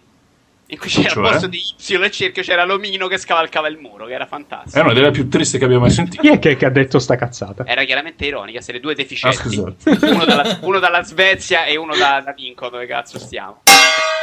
Bene, passiamo al prossimo argomento. Layton e Twitter. Ferruccio purtroppo deve parlare ancora lui. deficiente a Duffman, secondo me è proprio scorretto. Ma chi è che ha cambiato la scaletta? Io non ce l'ho questa scaletta, mi mettete in difficoltà. Eh, ah, perché sì, eh, ricordiamo che eh, Cego eh, sta è sgabuzzino. telefonando dallo sgabuzzino con una copia stampata della scaletta. Niente, allora... Sì, Google Docs con i documenti cartacei ancora non funziona perfettamente. Comunque, Niente, allora, eh, sì, no, molto que... breve, sì, molto breve, se no ti censuro. Sibi molto breve. Allora, la storia, eh, così, eh, questo è un po' quel, quel, giornalismo così, con un fatto di spigolature, di così, l'Elzeviro, no? Due minuti eh, ancora devi cominciare. Sì, Bravo, hai capito? Cazzo, allora... allora, eh, nulla, volevo raccontare questa storia che è successa recentemente. Eh, tutto iniziato con un messaggio sul popolare forum NeoGAF, che è il, il forum di riferimento per i videogiochi. Eh, praticamente un tizio. Animate, non cominciare a interrompermi. Sì, un tizio ha esordito dicendo eh, guardate questo account di Twitter è il miglior marketing virale di sempre scritto in grassetto con i punti e tutto quanto eh, e, e, linkava a questo account di Twitter per l'appunto di un certo top hat professor eh, cos'è, cos'è, tutta questa storia? Questo account di Twitter è fatto in prima persona dal professor Layton, che è il protagonista del gioco per DS uscito l'anno scorso. Um, se vi ricordate, il gioco praticamente propone, de- è una specie di settimana enigmistica in forma di videogioco, quindi ci sono questi puzzle enigmistici da risolvere. E la cosa carina è che questo account di Twitter ha proprio quel tipo, cioè ogni giorno questo tizio, nei panni del professor Layton, proponeva un nuovo enigma eh, in, nel personaggio e così, una, una cosa molto carina non solo, con l'andare delle, dei, dei, giorni si sono aggiunti altri personaggi sempre dal, dal, gioco, dal primo gioco del professor Layton e tutti pensavano che fosse una geniale mar- campagna di marketing virale di Nintendo per promuovere l'uscita ad agosto del secondo episodio di Professor Layton. Um, tutto bello tutto geniale finché a un certo punto il eh, Top Hat Professor, eh, il gestore dell'account su Twitter, ha dovuto confessare su ehm, ingiunzione praticamente di Nintendo che lui non lavora per eh, Nintendo quello, l'account di Twitter non è una iniziativa di marketing di Nintendo, ma è questo. Cos'era? Cos'era quella roba? approfitto della pausa per comunicare che ha appena chiamato Bruno Vespa per chiederci di continuare con la spiegazione di Ferruccio perché ci ha appena raddoppiato Stiamo arrivando, stiamo arrivando al punto, guarda là che proprio sul punto, cioè, come non siete storytellers. Eh, ad ogni modo. Noi, eh, porca zitto. Vabbè, raga, a vai, questo vai, punto eh, secondo me Ferruccio quando parla invece è affascinante. Bricitto e Bardot, Bardot, andiamo. No, e quindi eh, ha, dovuto, ha, dovuto, confessare di non fare parte di Nintendo ed è un povero sfigato che si chiama Roger Di Luigi che fa lui si dice, dice che è un giornalista videoludico, in realtà nessuno sa Vado dove aprire la porta intanto. è come De Luigi quello delle patatine che tu stesso friggi. Cioè, non so di cosa tu stia parlando. Ad ogni modo, la cosa ancora più bella, sapete qual è? La cosa che ha concluso questa storia in un mare di tristezza è che quel.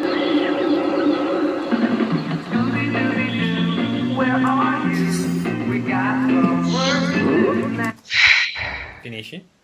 Sì, la cosa più bella è che si è scoperto che il suddetto di Luigi era anche quello che aveva fatto il eh, aveva postato il messaggio su NewGaf dicendo che si trattava della miglior campagna di marketing virale di sempre. Eh, ma questo l'avevo capito quando ho cominciato la storiella, scusa, eh. Eh, ma perché probabilmente guardi molti film gialli sai... molti film gialli eh sì. Probabilmente leggere le, le pagine ah, finali no però scusate ora davvero guardate cioè, un giornalista guardate come si trova eh, cioè, questa storia l'ho raccontata per, per un motivo, motivo? Eh, per un motivo perché volevo chiedervi secondo voi Nintendo ha fatto bene a, dire a, questo, a costringere questo tizio a dire che non era, che non era lui secondo me eh, dove, sì. la domanda doveva essere secondo voi che ore sono? no, no Ferruccio, adesso... ti rispondo io ti rispondo vai, io vai, vai Paolino sì, No, ti rispondo, è una cosa molto semplice, eh, nel senso, se Nintendo no, non ha la, la, ragione dietro la quale Nintendo gli ha detto di desistere, di smettere, è perché Nintendo non ha diretto... No, non gli ha detto ha... di smettere, gli ha detto solo di ah, dire scusate. che non lavorava più. Ok, gli ha detto di, fare, di mettere in chiaro che le idee erano le sue, perché Nintendo non ha eh, potere su questa persona. Quindi, se questa persona un giorno si sveglia e prende 5 minuti e scrive su Twitter che gli piacciono, come dicevi te, Ferruccio, i bambini piccoli, cosa fra l'altro vera nel caso del utente, professor utente Layton? Medio, utente medio pensa che sia un messaggio di Nintendo. Cioè, il professor Layton, fra l'altro, si accompagna a un ragazzino e non si capisce qual è la eh, relazione fra i due. E adesso però... tutto torna, eh? No, però, però eh, Gatsu, non credi che sia una bella campagna di marketing? Sì, no, probabilmente se stava funzionando, perché poi bisogna vedere anche se stava funzionando eh, Nintendo avrebbe potuto approcciare il tizio e sta, stipulare una sorta di accordo commerciale. Io, scusatemi, penso sia un suicidio commerciale invece, perché alla fine se gli enigmi glieli metti separati dal gioco senza no, vabbè, ma, si tratta, ma non si tratta di enigmi presi dal gioco, si tratta di enigmi in generale, indovinelli e... Che è quello che però che fa il, gio- il gioco da quando no, è uscito No, sono quel tipo di indovinelli, no, sono quel tipo di indovinelli che in un, in un videogioco non potresti fare mai, perché sono quelli tipo, non so, c'è... c'è... Come si chiamava il cavallo bianco? Come, che, di che colore era il cavallo bianco di Napoleone? Ah, scusate, Sarebbe più bello come si chiamava il cavallo bianco. Eh, Ma io penso che come qualsiasi altra forma di viral marketing lì sia fatta per stimolare l'interesse della persona, non perché ti crei altre sfide te giocatore che necessiti quando hai finito il gioco. Sono due cose diverse, insomma, se uno vuole comprarsi il gioco di S, si compra il gioco di S, se no va sul esatto. sito internet di indovinare. Però intanto, però intanto nei forum si è, si è, parlato di questo account perché era una cosa carina, ci sono 2500 eh, seguaci di, di, di, questo account e un bel numero di link verso, verso cosa, la pagina. Ogni compagnia vuole avere molto il controllo totale su quello che, che fa e, e quindi probabilmente e questa è una cosa interessante. Questa è una cosa... piaciuta l'idea, ci penseranno a riproporla in futuro, però non la deve fare uno che non, che non sa dove sta andando. Mi sa, che, mi sa, che, hai centrato parte della questione perché le, le compagnie vogliono avere il controllo di quello, eh, come dicevi tu, di quello che insomma riguarda un gioco. Però in un caso del genere non sarebbe davvero promozione a costo zero. Sì, però come diceva Paolo, se poi questo qua un giorno fa, in, interpreta il personaggio bambino e fa Eh, ma perché non il cularello, chi mi ha inculato questa notte? E... No, fra l'altro c'è, c'è, anche, c'è anche, il ragazzino, eh, l'account del ragazzino, eh. Ah, quindi c'è, c'è anche, no, però, però, scusami, però scusami, Tommaso, se invece di dirgli di mostrare la sua identità, gli, gli allungavano un, non lo so, 500 eh, dollari al mese. Non sai cosa è successo dietro le quinte, però. Eh, questo è anche vero. Potrebbero, potrebbero, averci provato, io ho detto no, o datemi di più, o quello che sia, non lo so. Poi l'hanno ucciso, l'hanno... Lo scopriremo su Mister con Enrico Ruggeri, su Canale 5. Vai. Bene. Allora, finalmente pausa cazzate. Abbiamo un sacco di cazzate questa sera da condividere con voi. La prima cazzata è che, eh, anzi, direi un grande contributo da parte del nostro ascoltatore ehm, che ora eleveremo a, a rango di ehm, divinità. E il nostro fedele Cheyvan Gadir, che dal nome io presumo abbia origini asiatiche o indiane, non so, adesso non è che sia un grande esperto. È di... più o meno la stessa cosa. Però. Esatto. eh, oddio, asiatico è un po'... Secondo me anche australiane, guarda, ma proprio perché stanno... Va bene, che comunque ha fatto un meraviglioso eh, remix di Vito che canta l'inno della Lazio che adesso vi farò sentire. Cielo bianco azzurro brilla una stella. Di tutto il firmamento è sempre la più bella. Ed ogni volta che ritocca il campanone Ho voglia di cantare questa canzone. La sul prato verde vola La tu non sarai mai sola. Vola un'aquila nel cielo più in alto volerà.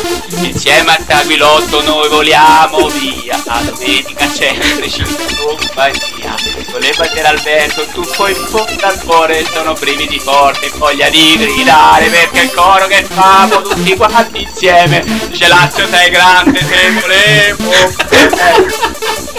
Nel cielo bianco azzurro brilla una stella tutto il firmamento è sempre la più bella. Ed ogni volta che ritocca il campanone Ho voglia di cantare questa canzone. La sul prato verde vola Lazio, tu non sarai mai sola. Vola, un'aquila nel cielo più in alto volerà. Insieme al Cavilotto noi voliamo via, la domenica sempre ci compagnia. Con le bandiere al vento, un tuffo in fondo al cuore, sono brividi forti voglia di gridare perché il coro che famo tutti quanti insieme, Celaccio sei grande, te volevo.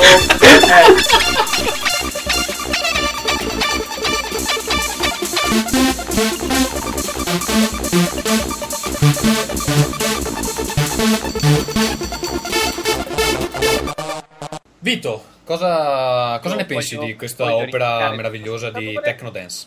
È una domanda corta però. Eh. Voglio ringraziare il nostro ascoltatore, però non capendone di musica Uh, mi sembra tutt'altro che un remix questo, cioè un remix è il fatto che, che, me, che non metti uno sfondo sotto una canzone cantata Vabbè, male. Però, guarda come sei polemico, guarda, su, su cosa lo faceva il remix che c'era solo la tua voce. no, non lo fai, però, però dai, no, seriamente, grazie per la sbatta, è una cosa simpaticissima, ti voglio anche molto bene.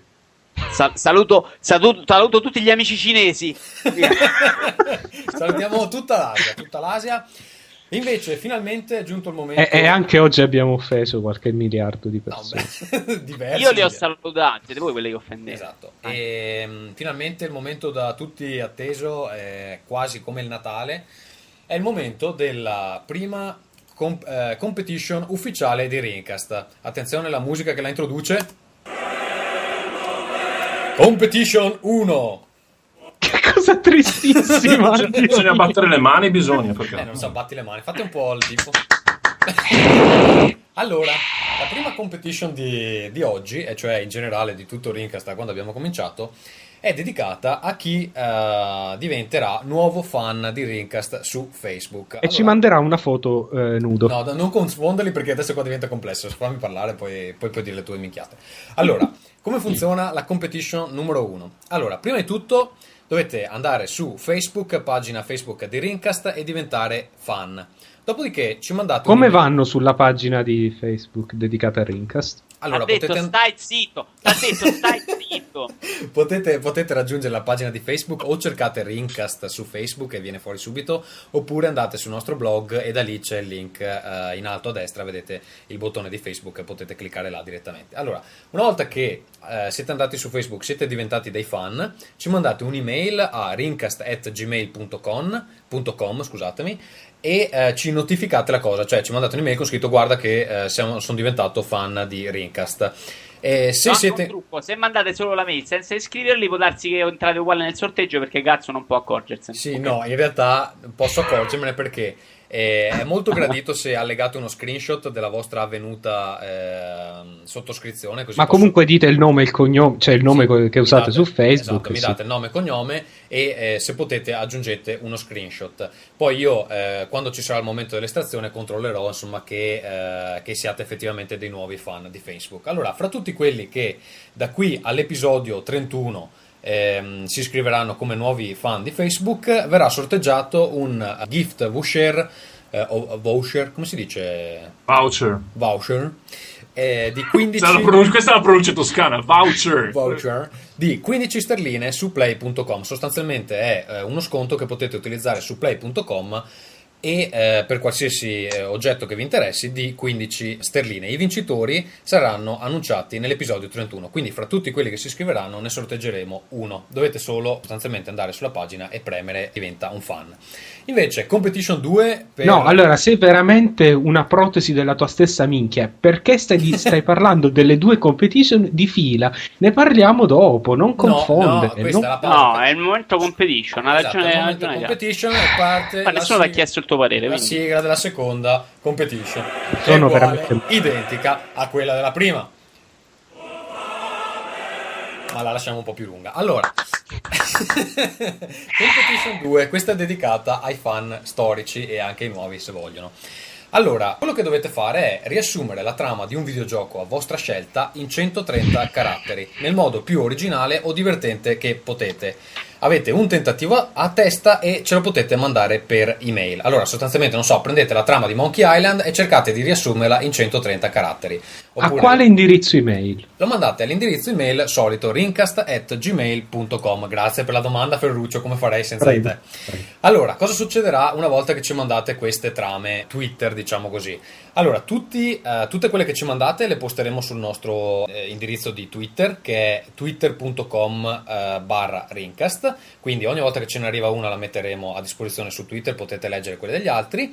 Dopodiché il migliore a nostro insindacabile giudizio, quindi decideremo io, Ferruccio e Vito qual è quella più divertente o quella più interessante, eh, che arriverà entro l'episodio 31 eh, vincerà un altro sconto di 15 sterline su play.com. Appunto i eh, vincitori verranno annunciati anche in questo caso su Rincast 31. Quindi due competition, una per i nuovi fan, eh, chi si iscrive a Facebook e una a chi ci manda diciamo queste Twitter eh, plot, non so come chiamarle, eh, riassumendo la trama di un videogioco.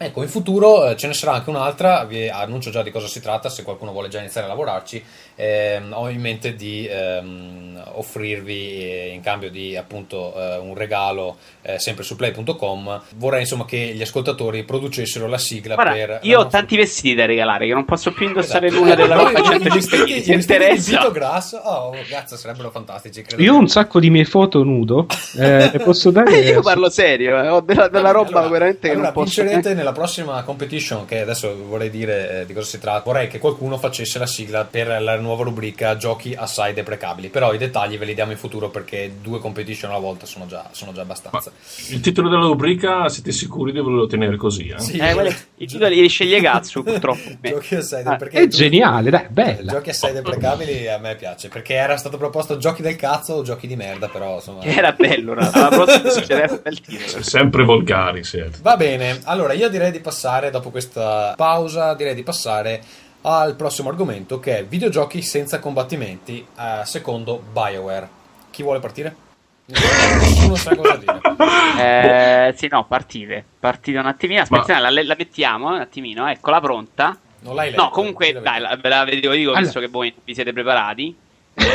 Io mi sono preparato anche. Senza Va bene, allora facciamo partire no, il nostro ospite perché noi siamo vergognosi. No, no. no, ma io me la sono preparata. La risposta è molto corta perché secondo me sono un po' di scopritori di acqua calda su Reeducational Channel. Un po' non mi sembra nulla ah, di. Non lo, non lo so. No, vabbè, è un cazzo, eh, perché non è proprio. Ferruccio è uno di quelli che dice che, che il divertimento nel videogioco deve essere la sua parte fondamentale. Ecco, vedi che non hai capito un cazzo. No, non, non vi ho seguito in questa, questa uscita Beh, di loro devono contare molto sulla recitazione. Cioè, eh, esattamente, in cui dove ragione e poi si inizia ad incentrare i film sulla recitazione, cioè videogiochi incentrati sul racconto. Quindi in Mass tipo, Effect tipo Heavy Rain di merda, che è sui combattimenti e lasci che il videogioco sia eh, interattivo ma non abbia una parte giocata. Cioè, Beh, no, allora, no, no, no, no, ragazzi, cosa cazzo state dicendo? Ferruccio, allora, devi moderare il linguaggio perché mi tocca editarti troppo. Ma perché editi? Ma perché editi? Siamo rivolti a un pubblico maggiorenne su, su iTunes c'è la pesetta explicit. Allora, no, non c'è quello, se bestemmiate, se bestemmiate in diretta, l'unico che vengono a trovare a casa è Vincenzo, giusto? Fare, sì, sì. Come ho detto io che, che potremmo eh, sviluppare l'argomento, insomma, loro dicono semplicemente che possono puntare meno sui combattimenti. Io dico in realtà si può pensare già a un videogioco che non li abbia proprio i combattimenti che punti sull'aspetto ma, narrativo. Ma, ma esistono già questi videogiochi? Ma infatti esistono da più o meno 30 anni. Questo videogioco che punta esclusivamente sulla componente narrativa? No, spiegatemi. Monkey sono, Island, per esempio, è... Ok, eh. che ti hai cominciato a videogiocare con la PlayStation, Vincenzo, ma se avevi un'amica o comunque insomma, eh, insomma giocavi anche in età no, ma non solo, non solo, scusate, ci sono un sacco di altri giochi che sono basati su altre cose. Allora, Monkey Quello Island secondo me non è un buon esempio, però vai, vai con i giochi di moderni di adesso e sono sbilati. Professor Layton, senza... Professor Layton, The Sims. È, è, basato, non è basato solo sulla componente narrativa, è basato sulla componente narrativa unita ai... The Sims? The Sims già, già può essere un discreto esempio, ma The Sims non te lo guardi che, che ti guardi quello che succede a The Sims. Ma infatti non credo, non credo, che BioWare parli di guardare il videogioco. Il punto secondo me è che questa è una, un'osservazione ottima ed è un'osservazione che andrebbe fatta e andrebbe estesa secondo me a moltissimi altri tipi di, eh, di, giochi. Io per esempio sono molto contento che il nuovo Silent Hill per eh, Wii, credo, non avrà combattimenti questa è una cosa secondo me geniale perché per una volta i game designers dovranno sbattersi per trovare una maniera di fare il gioco divertente senza ricorrere alla cosa tristissima di mettere là il mostro con la pistoletta Oddio, del cacchio. Eh, sì, o magari ci mettono, magari ci mettono un mostro. divertente, è un caso no, un po' limite, però dovranno sicuramente trovare... No, ma fatemi finire la frase, cioè dico invece di mettere il mostro da battere con la pistoletta che non è divertente, eh, che, con cui non è divertente far fuoco, gioco, si, si, impegneranno a trovare una maniera, non so, di fuggire, di nascondersi, di fare trappole o quello che sia, che, un, che sia un pizzico più originale di quello che vediamo ormai, che un po' tutti sì. i giochi sono diventati degli shooter. Ah, Se a me noi... non sembra, però, perdona, un passaggio così scontato. Cioè, eh, non Perché? lo so, Mass Effect è un gioco che punta sulla storia, anche GTA 4 è un gioco che punta sulla storia. Ma è un sì, gioco però, che scusami. non venderebbe 10 milioni di copie senza eh, le auto e senza le sparatorie. Vabbè, non pensare, non pensare adesso al, all'aspetto commerciale, pensa dal punto di vista di quello che potrebbe essere. Magari no, si potrebbe io sviluppare. Io sto pensando ai due giochi con le due migliori storie che io abbia mai incontrato, ovvero Mass Effect e GTA 4 e non me li vedo facilmente senza sì, ma, ma, ma, il problema è che l'hanno costruito hanno dovuto costruire la storia sul fatto che ci siano delle sparatorie. Quindi per, per, questo motivo in GTA il protagonista è un criminale perché comunque ci deve essere la parte eh, sparatutto. Io ti vorrei fare un esempio. Pensa un, a un gioco che abbia una trama come Seven in quel film là, in quel per film favore là... non spoilerare la fine. Eh, no, no, perché, no, perché, no, no, no, no, preciso, no, no, preciso, no, ragazzi, preciso, io l'ho visto, è per il pubblico là fuori no, come ti dico. No, però, no, infatti, no, no, è, è del 94, anche prima. Non importa, non importa, c'è la gente che non ha c'è la testa della moglie. Ragazzi, ragazzi, non spoilero, non spoilero, fatevi Che so, te Ferruccio hai questo pallino di spoilerare tutto. Solo perché per una volta... L'ho spoilerato io, è del 92 quel film, di quanti che anno è? Del 94 probabilmente. Eh dai, signore Dio, su, se lo volevi vedere l'avrei visto dal 94 volte. Ad ogni modo. Stavo soltanto mettendo le mani avanti, ragazzi. va bene, va bene. Quello che stavo Vediamo, dicendo... Ma l'abbiamo no, rovinato. Oh, Gesù, in quel film là, in quel film là c'è praticamente sì, c'è un colpo di pistola sparato, eh, no, non ci sono combattimenti di alcun tipo. Secondo me, quel, quel film là potrebbe diventare un gioco, cioè ci potrebbe essere un gioco con quel tipo di atmosfera, con quel tipo di eh, narrazione. Vedremo come riuscirà Heavy Rain però potrebbe essere una strada. Posso non, ah, non hai capito? Io non è, che, non è, che, dico che non potrebbe essere una strada. Ci, ci, sono giochi senza cavalli, ci può essere tutto. Il problema è che, sinceramente, non credo che sia un passaggio così scontato, immediato. Ok, lo facciamo. È, l'idea è un'evoluzione. State una... parlando di acqua calda. A me non sembra acqua calda. A me sembra un, un'idea con i controcoglioni che, che, è tutta da verificare. Ecco. No, ma chi, chi dice che, che sia dire... una cosa banale? Anzi, l'ha detto cieco all'inizio, sbaglio?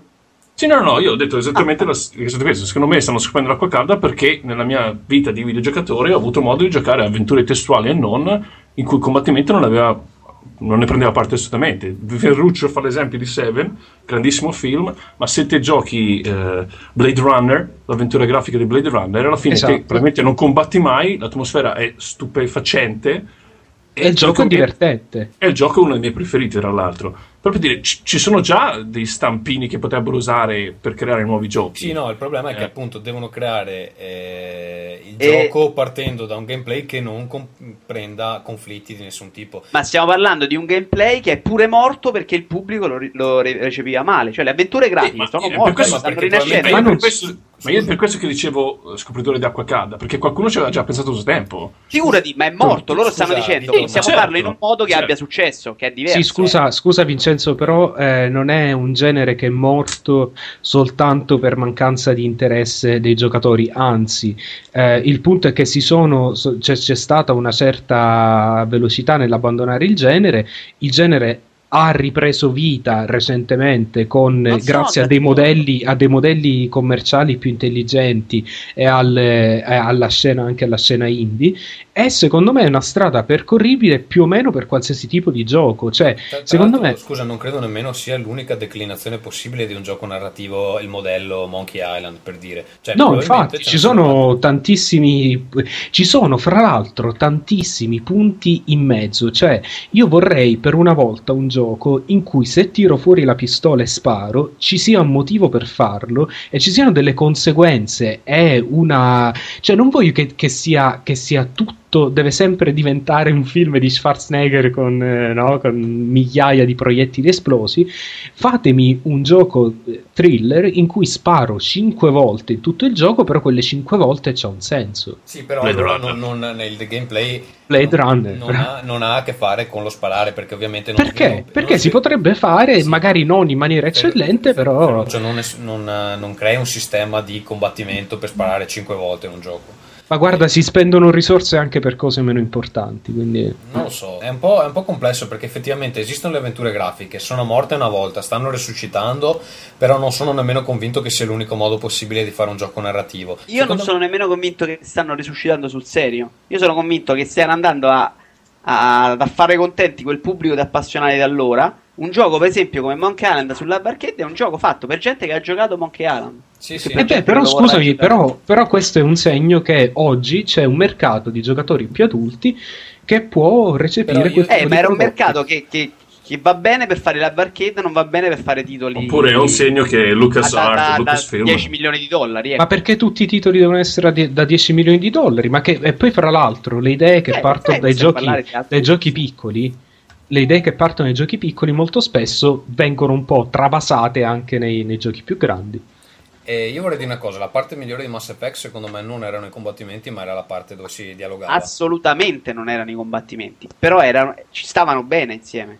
Cioè, era una, un, un, bel completo, ecco. Ci stavano, cioè, la, secondo me... Soprattutto se... all'inizio Mass Effect è un gioco che proprio perché è pensato per farti che all'inizio tu non sei pratico a fare un cazzo, tu i controlli primi, la prima ora sei malissimo in quel gioco perché veramente il cecchino non spara, la pistola non sai come tirarla fuori, il fucile te cade sui piedi, cioè veramente una cosa è Però è un gioco... Benny Hill Okay. Ed è un gioco che se non avessi una bella storia lo, l'avresti lasciato dopo due ore. Guarda, io ti dico, se la parte dei dialoghi e di investigazione, eccetera, fosse stata più um, dettagliata, che comunque è già abbastanza sviluppata, io avrei fatto anche solo quella parte là. Poi alla fine, verso la fine, secondo me il combattimento diventa bello perché quando sblocchi i vari poteri poi diventa abbastanza però, pirotecnico. Guarda, però scusate, ragazzi, facendo un esempio. Con Damned, per esempio, scusate, con Damned, se gli levi la parte sparata. Cosa, Vincenzo? Scusa?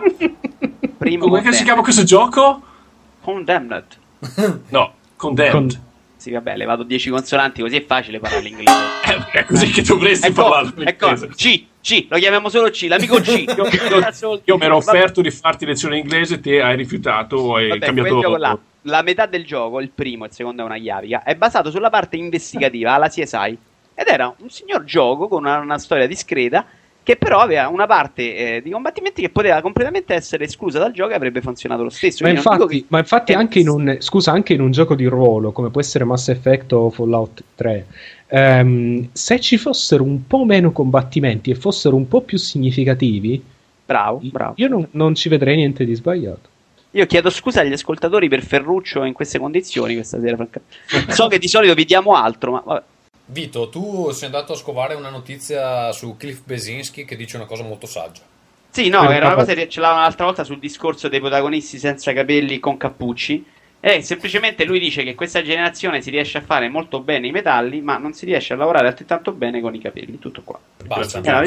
Volevo specificare che siamo gente che si informa e che avevamo detto cose intelligenti. No, io pensavo questo, nel senso, ora non so voi ovviamente, però eh, per quanto mi riguarda il problema dei capelli cioè, se, se, si applica un gioco in cui ha una sua trama, il protagonista è prestabilito, eh, quindi avrà una, una, un, uh, un, carattere ben preciso, cioè a me che sia calvo o meno mi interessa relativamente poco. E nei giochi in cui. Non interessa, infatti, era una questione giusta per e nei giochi tipo Mass Effect fai un gioco dove... su Sansone, su Davide contro Sansone o Davide contro Goliath. No, Sansone era dei capelli. No, ma nel senso, nei giochi in cui ti viene, cre... viene, chiesto, ti creano un personaggio, quindi magari se sei narcisista come me, ti vuoi, fare, ti vuoi ricreare te stesso nel gioco, tipo Mass Effect, diciamo, lì l'assenza si fa sentire, ma ancora di più in prodotti come Home di PlayStation 3.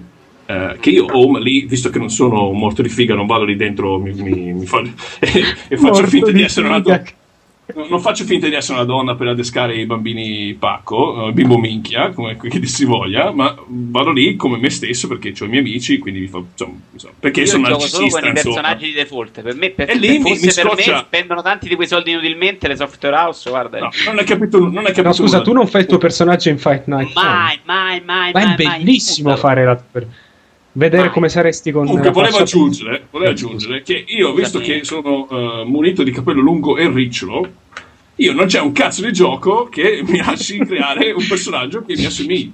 Cioè, posso no. ricreare il naso chilometrico, le orecchie a sventola, ma il cavolo di capello ma lungo e riccio. Sei anche fatto con delle forme un po' particolari, quindi non è facile. Cioè, la allungata non è facile. No, però, però io, io invece. Però in invece... un prodotto che si basa tutto su. No, basa tutto magari no, però che si basa in gran parte. L'appeal Spatti del prodotto. Spatti un pugno sul tavolo, Cego, spatti un pugno sul tavolo nel tuo Guarda che spacca l'armadio poi un rumore, un rumore fortissimo. Non gli stanno più le scarpe. Ha rotto la mano. Allora. No, Insomma, però, coglioni, smetto di parlare. A me, a me, per me è tutto, tutto, l'opposto. Mi rompe i coglioni il fatto che, eh, scusate se ho detto la parola. Eh, Potevi usare, per esempio, genitali maschili. Esatto, esatto. Allora, no, diciamoci la verità. Mi rompe le che i, i, nei giochi in single player ci siano eh, questi, questi, personaggi, sono tutti irrasati, è insopportabile, è una limitazione secondo me eh, dal punto di vista artistico, cioè è, è davvero una limitazione. Sai una cosa che ho notato? Eh. E, e, quello mi dà fastidio anche in giochi in cui il personaggio principale sia prestabilito, quello che sia, che eh, non sono su un cambio, ma questo non, non, gli dà il permesso di copiarsi spoderatamente a vicenda. Sì, io ho giocato, no, io ho giocato la demo di eh, Red Faction Gorilla sì. E il protagonista è una copia spudorata di quello di Resistance Fall of Man. Che è una copia è... spudorata di più o meno chiunque altro. Aspetta, è anche uguale a quello di. Come si chiamava quel gioco dove potevi deformare il terreno? Fracture. Fracture. Fracture. Ed è anche uguale a quello di Infamous. Che si chiamava Jet, ricordo a tutti, si chiamava ma, Jet. Ma lì, ma lì, lì ci vedevo già delle, delle distinzioni. Mentre no, il protagonista però, di. Questi due no, giochi sono scusate, prima di continuare è importante. Voglio lanciare un sondaggio per gli ascoltatori a casa. Preferite come pronuncia, eh, ripeti Red Faction Guerrilla? Red Faction Guerrilla. Lo preferite così o preferite Red Faction Guerrilla? Perché francamente tra i due... Io direi guerriglia a questo punto perché sarebbe la maniera giusta Ma soprattutto, di quanti di voi sono pelati e si riconoscono nei protagonisti dei videogiochi? Eh, questa è una bella domanda, ma io vorrei spezzare una lancia per il protagonista di Bionic Commando e per la protagonista, di, e per la protagonista di Heavenly, eh, Heavenly Sword. Heavenly che almeno. Ah, bellissima pronuncia, Ferruccio. Faccio un applauso. Grazie. Grazie. Non, non, dite sword, non, dite sword, perché non si pronuncia in si quella maniera. Sword, ragazzi. Esatto, si dice andrei avanti, che questa cosa era veramente doveva durare un secondo, siamo qua da dieci minuti. Va bene. andiamo. Prossima, vive capelli. Vive... Ritmo, amici, ritmo. Notizia musicale. Adesso che c'è finalmente un po' di musica. Oh, ma che qua ne parliamo mezz'ora di questo. Posso, posso dirla io la notizia che. Sì, dilla tu, però. Se... No, no, mezzo, mezz'ora no. Mezz'ora ah, no. ma sembra che sono l'ultimo degli stronzi. Non Va voglio. Bene, vai, dilla la notizia. Okay. allora, allora, Harmonix annuncia. Eh, scusatemi che mi è partito un bordello. Ah, perché no, ce la fai, no, no, non ce la fai. Next Game c'è le pubblicità. Tra l'altro noto che è uscito un nuovo, nuovo God of War su PSP, non lo sapevo, va bene. E... Ad ogni... No, stavo dicendo. Vado? Vai, vai. Sì. Vai. Dicevo che Harmonix ha annunciato eh, il lancio del Rock Band Network. Praticamente è stato lanciato, cioè è stato, sarà, lanciato, uh, sarà lanciata questa piattaforma di publishing um, in, con, in, collaborazione con, eh, fra Harmonix ed MTV, come è già successo col gioco principale Rock Band, e sarà il Rock Band Network. In pratica, cosa succede? Sarà possibile per i eh, per le, sia le etichette discografiche sia eh, i singoli artisti e band proporsi, in pratica proporre le proprie canzoni ehm, per, per, essere lanciate come contenuto scaricabile per Rock Band. La cosa ancora più interessante, eh, più interessante è che in pratica se le faranno loro le canzoni, cioè eh, gli, gli, sarà dato agli artisti o alle etichette il, eh, il software e gli strumenti per eh, creare, ehm, sembra, le proprie... Le, le, la versione sì, ma la grossa differenza con quanto visto in Guitar Hero è? Punto di domanda? No, allora, in questa, maniera, in questa maniera, scusate, scusa, scusa, che in questa maniera decidono loro quanto fare pagare le canzoni. Ah, eh, quindi puoi farle pagare, ok. Puoi farle pagare sì. e, le, e, decidi tu quante, quanto farle pagare. Vincenzo, ma non le leggi le notizie che posti Saranno... No, l'ho, l'ho letta, no, non, c'è, non, c'è, scritto di far pagare le canzoni. L'ho aggiunto, cioè, l'ho perché me la io. Allora, eh, vorrei aggiungere un paio di note. Allora, io sto facendo, sto finendo la tesi eh, su argomenti molto simili. Ci sarebbe un sacco da parlare su questa notizia. Allora, ehm, la prima cosa che vorrei dire è che da una parte c'è eh, Industry Musicale che piange il morto dicendo che... Ma non dire l'industry musicale, eh, ma non... l'industria musicale. Okay. Eh, piange il morto dicendo che, eh, per esempio, ehm, i download pirata stanno facendo perdere un sacco di eh, incassi. Allora, prima di tutto guardare le statistiche non è vero. Tra l'altro pare che ultimamente non vogliano ehm, rivelare al pubblico le statistiche di vendita, t- tutte le, le major discografiche eh, non vogliono rivelare al pubblico alcune statistiche di vendita perché probabilmente stanno andando molto meglio di quello che loro fanno finta che vadano e quindi ehm, c'è, c'è, della roba abbastanza sospetta. Dopodiché, eh, quando loro dicono che la pirateria eh, toglie guadagni, eccetera, a parte il fatto che non considerano mai che molte volte uno si scarica un disco perché non lo comprerebbe mai.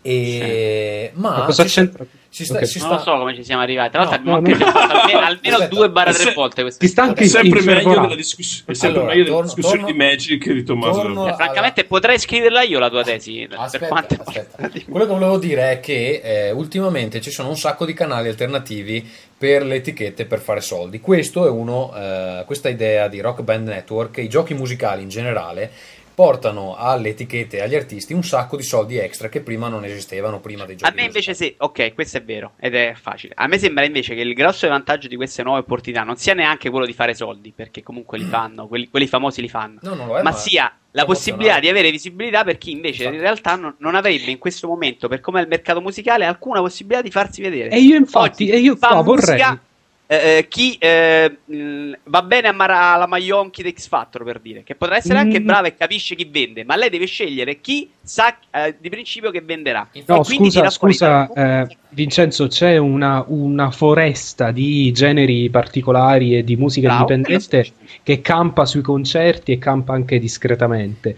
Um, però io volevo, proprio riguardo sta cosa, in effetti anche a me questa idea del Rock Band Network sembra geniale in teoria, però in pratica il problema secondo me è che succederà proprio quello che dice Vincenzo, cioè vedremo probabilmente eh, etichette piccole o, um, o, artisti singoli proporre le proprie canzoni, mentre invece la cosa che a me interesserebbe sarebbe eh, tutta quella, eh, quella selva di etichette medie, band di, di, medio successo, che magari, non so, faccio un esempio, gli Hills, per esempio, sono una band che ha un successo abbastanza consistente nel, nel giro indie, però non sono conosciuti così tanto da essere eh, estremamente popolari. A me interesserebbe vedere un... Uh, un e probabilmente la loro cosa. Cosa lo impedisce? Allora, per partecipare no, non, non impedisce nulla. 99 dollari all'anno. Possono no, aspetta, eh, il fatto è che non, nessuno impedisce alla loro etichetta di fare una cosa del genere, però loro sicuramente non hanno la spinta eh, di promuoversi più di tanto perché ormai sono una realtà affermata, cioè non c'è il rischio che Mark Everett, il, il compositore di Hills, si, si, si richieda la, la, licenza a Microsoft. La loro etichetta probabilmente ehm, non si rivolge a questa cosa perché pensa che il, il pubblico sia più, eh, il loro pubblico sia quello diciamo del, de, de, de, della musica indie, quindi magari non sta lì a promuovere no, un art- io, io mi chiedo una cosa, adesso non, non hanno rivelato dei dettagli però se sarà possibile per gli artisti e le etichette dare dei prezzi diversi alle canzoni, anche zero. Allora, se tu prezzi una canzone zero te la scaricano tutti e quindi là band, sì, sai... band emergenti potrebbero eh, cercare di... E io per, infatti io per loro vedo, vedo un'opportunità, però eh, sono le band, le band emergenti ad avere i, la spinta di volersi promuovere.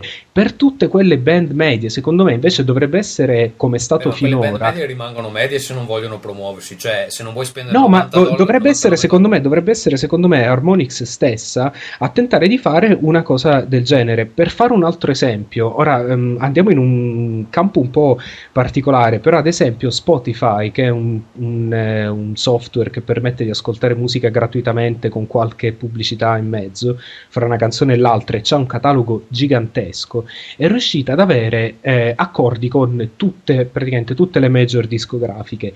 Nel caso di Guitar Hero e Rock Band il problema è stato un altro, che invece le case discografiche hanno, eh, hanno subodorato il, l'affare e dopo una spinta iniziale per cui praticamente hanno dato a poco prezzo insomma, le, eh, i diritti, io mi ricordo un, un articolo di qualche mese fa su Wired che parlava proprio del fatto che i eh, CEO, delle, insomma i boss di queste grosse etichette discografiche si sono incazzati un poco perché, dico, perché hanno detto ragazzi questi qua stanno facendo un sacco di soldi e noi non stiamo beccando abbastanza, cioè il 50% quello che è che loro prendono su ogni canzone scaricata, a loro non sembra abbastanza. Loro hanno per... un grosso problema di, eh, come si dice, grid in italiano.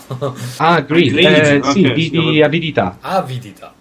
E no, avidità, in realtà è cupidigia. Cupidigia, esatto, hanno un grossissimo problema di cupidigia perché non riescono a capire che tramite giochi del genere la gente viene a scoprire delle band che probabilmente prima non conosceva. No, ma loro lo sanno, solo che vorrebbero farci più soldi.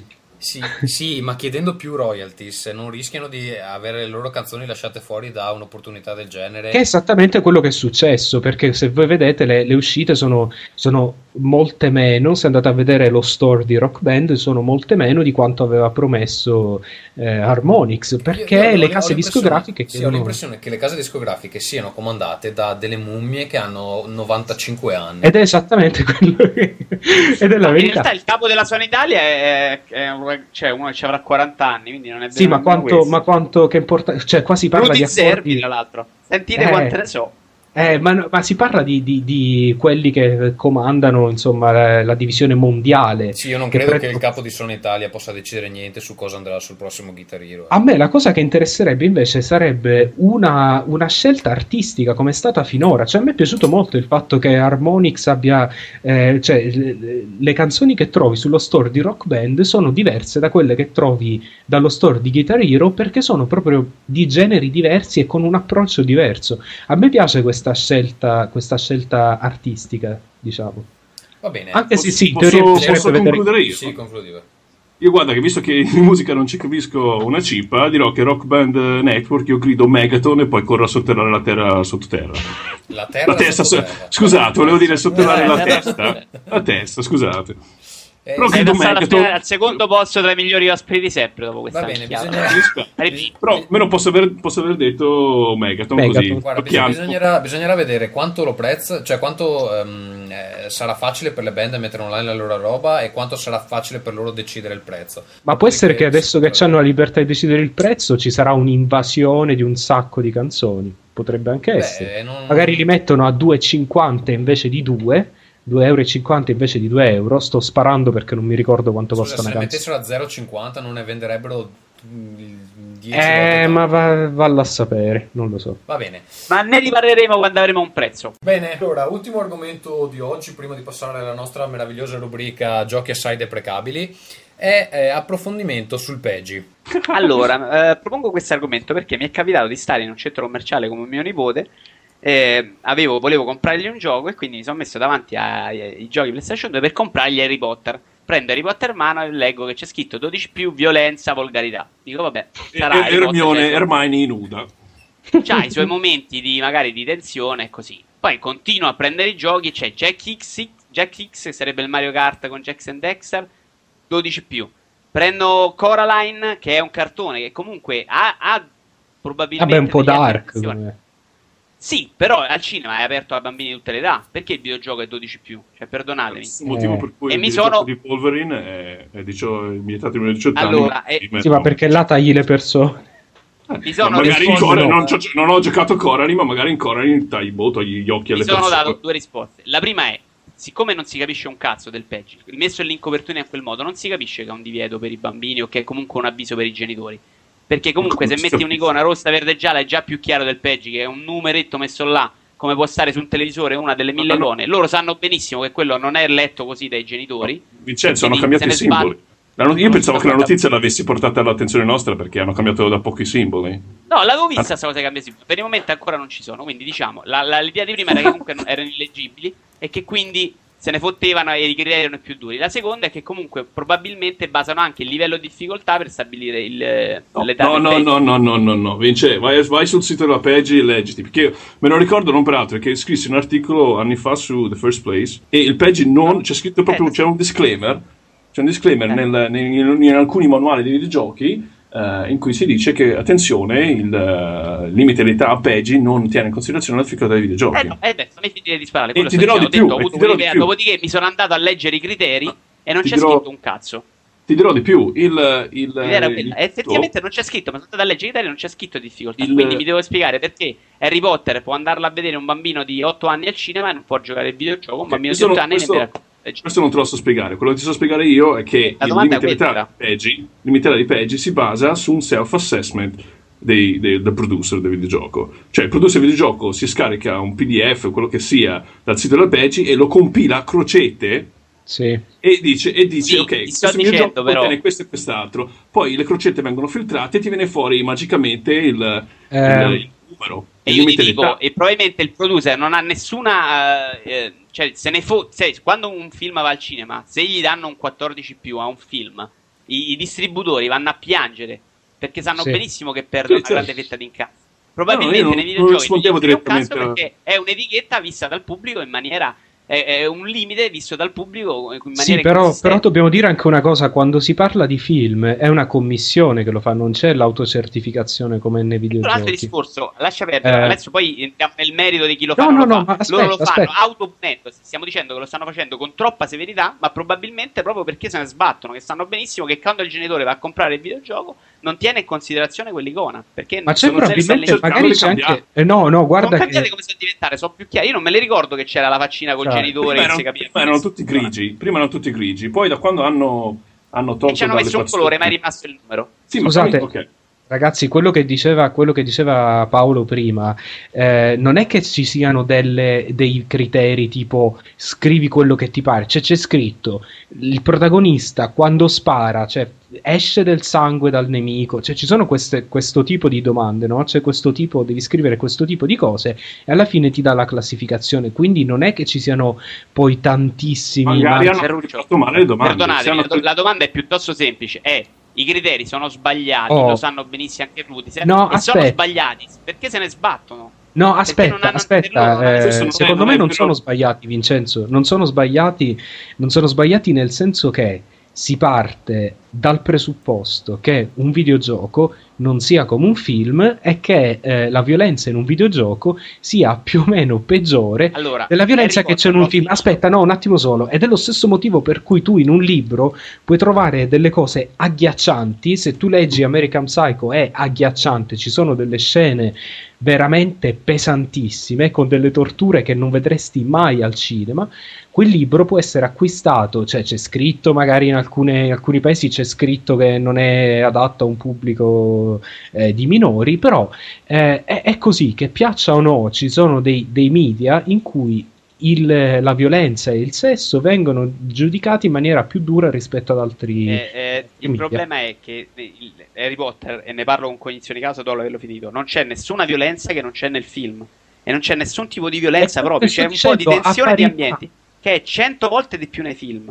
Il problema sì, è che il cinema, se glielo, se lo, prodi, eh, glielo fai diventare per maggiori di 14 anni, vanno lì a incazzarsi, a litigare, vanno lì a buttare soldi delle compagnie che ci guadagnano. Quelli dei videogiochi mettono le crocette e se ne sbattono il cazzo. No, guarda che no, io, no, cinema, Vincenzo, che... Vincenzo, io eh, condivido che eh, siano calibrati male, magari i criteri per cui dopo, dopo, che l'hai compilato ti viene fuori il numero magico. Non condivido che non ne sbattono nulla, perché dopo che in Inghilterra uscì il, il Byron Reports, ci fu tutto questo uproar della, della stampa e non avrebbero cambiato i simboli della Peggy o della Peggy, quel che sia, mettendoci colori se non si sbattano se non, se non se ne sbattessero se non c'è un pubblico che lo spiega è, è la stessa no, cosa ma, ragazzi cioè io non so come, come si classificano i film in come Italia? io non film? Ma c'è qualcuno che ti ha spiegato a te i film in Inghilterra, in Inghilterra il rosso è chiaramente un divieto no ma metti il rosso col, col, col, col, bambino con un 18 più cosa, cosa, vuoi che ti significhi un 18 più con, con un cerchio rosso sotto? Cioè forse sotto. dovrebbero semplicemente scrivere vietato ma minori compra un televisore perdonatemi cieco vai a comprare un televisore ci stanno 100 sigle che non sai che quello che sono una persona che compra un videogioco, se no, legge 18 no, no, no qualsiasi... hai ragione perché comunque è anni che non sono in Italia. In Inghilterra è più semplice. Che in Italia c'era prima che, eh, do, a seg- sempre a seguito del Byron Report, prima che si lorassero la BBFC dal, da tutto, perché che adesso la BBC. La BBC usava, eh, bontà loro, esattamente i stessi simboli che usano per i DVD. E quindi lì ha voglia fare l'ognori da parte dei genitori, ma il simbolo era lo stesso. Quindi se te andavi a comprare Basic Instinct, c'è scritto 18 e poi compravi quello, quello che usavano, che era un divieto, non era il PEGI, c'era anche scritto sopra vietato per gli adulti. Attenzione, non c'era eh, scritto solo 18 più. Scu- no, questo cos'è? In Inghilterra o in Italia? In Inghilterra, in Inghilterra. Cosa Quelli non scritto più rosso dei DVD. Sotto c'era anche scritto qualcosa per, non no. per adulti, solo per adulti, only per adulti. So, alcune, alcune, volte sì, è vero, alcune volte c'era scritto. C'era un, un, box bianco. No, no, non se ne fregano di stare a litigare su questa cosa, perché è assurdo che quelle del Cina si, eh, riescono a ottenere un permesso. Eh, scusa, ma io, io, ti vorrei correggere però in questo che stai dicendo sul, sul, cinema, perché soprattutto nei film hollywoodiani, quando ricevono un eh, rating che non è quello che loro vogliono, loro non vanno là a fare bordello, perché se, se loro fanno il ricorso eh, e lo perdono, sono costretti ad accettare la classificazione così com'è. È, è l'unico che recentemente, negli ultimi tipo 5 anni, l'unico che l'ha fatta e ha vinto è stato Kevin Smith con eh, Zack e Make a Porno. Ma succede una specie di processo se tu ti ribelli alla classificazione che ti danno. Quello che puoi fare, no, aspetta, sì. quello che puoi fare è tagliare il film e presentare Brava, una nuova esatto. versione. La cosa, fra l'altro, io spero non succeda mai nei videogiochi perché quello che è successo al cinema è che siamo arrivati a vedere cose ridicole come l'ultimo Die Hard in cui non c'era una goccia di sangue e il motivo per cui non c'era una goccia di sangue è perché dovevano fare in modo in ogni modo che non fosse, eh, che fosse PG-13. Quindi Però Ferruccio, fosse... quello che dici tu è non vanno in tribunale a discutere singolo caso, ma no, no, vanno, tri- vanno, vanno, davanti alla capito. commissione Esatto, non ci vanno per il singolo caso perché dici vai a protestare, ma col cazzo che non vanno lì a stabilire, guardate, Harry Potter non è possibile che sia un gioco, un film che deve essere visto ai meno di 18 anni. Stabiliamo perché Harry Potter deve essere visto anche dai bambini, magari accompagnati. Cioè loro vanno a discutere. No, ma quello lo decidono ben prima, oh, no, lo, quello lo, lo decidono a livello di sceneggiature direttamente. Eh. Sì. Esatto, cioè, decidono quali Potter, ma figurati se Harry Potter un producer e ti dice, dice lo sceneggiatore che tra l'altro ormai uh, uh, è lo stesso da tutti gli episodi quindi lo saprà già figurati se gli dice lo sceneggiatore sì sì tranquillo vai pure mettici Hermione in pose Ose o quello che sia no? Cioè, te lo scordi proprio Harry Potter è un gioco che non è esattamente per bambini eh? se guardate i sei episodi non c'è giocato quindi mi fido no? No, Stai parlando parlo del gioco o del film? Parlo dei film. Vincenzo, mi devo fidare perché non ci ho giocato. Quindi il quinto, no, parlo del film. Il quinto e il sesto ah. film. Non so, non è roba per bambini. E comunque i criteri sono abbastanza larghi da permettere di andare a far vedere a bambini. Ma non è questione di criteri larghi. Guarda che Vincenzo, ci sono persone che stanno là ad analizzare la sceneggiatura, ad analizzare ogni singola scena. E nel caso di un film che deve essere un po' spaventoso, loro stanno là a contare i fotogrammi in cui appare la faccia mostruosa. Perché stanno. Perché loro. Perché, perché... vogliono far in modo che sia fatto vedere anche perché? Basta, basta. Scusa cazzo, perché non si contano i fotogrammi nel videogioco? perché è più difficile da fare. No, perché non c'è quel tipo di specializzazione. Bene, ragazzi, Secondo me non è quello. Il motivo è che loro sanno benissimo che comunque il gioco viene venduto ai bambini. Perché sanno benissimo che quell'etichetta sopra no, non è una cosa che limita le loro le vendite.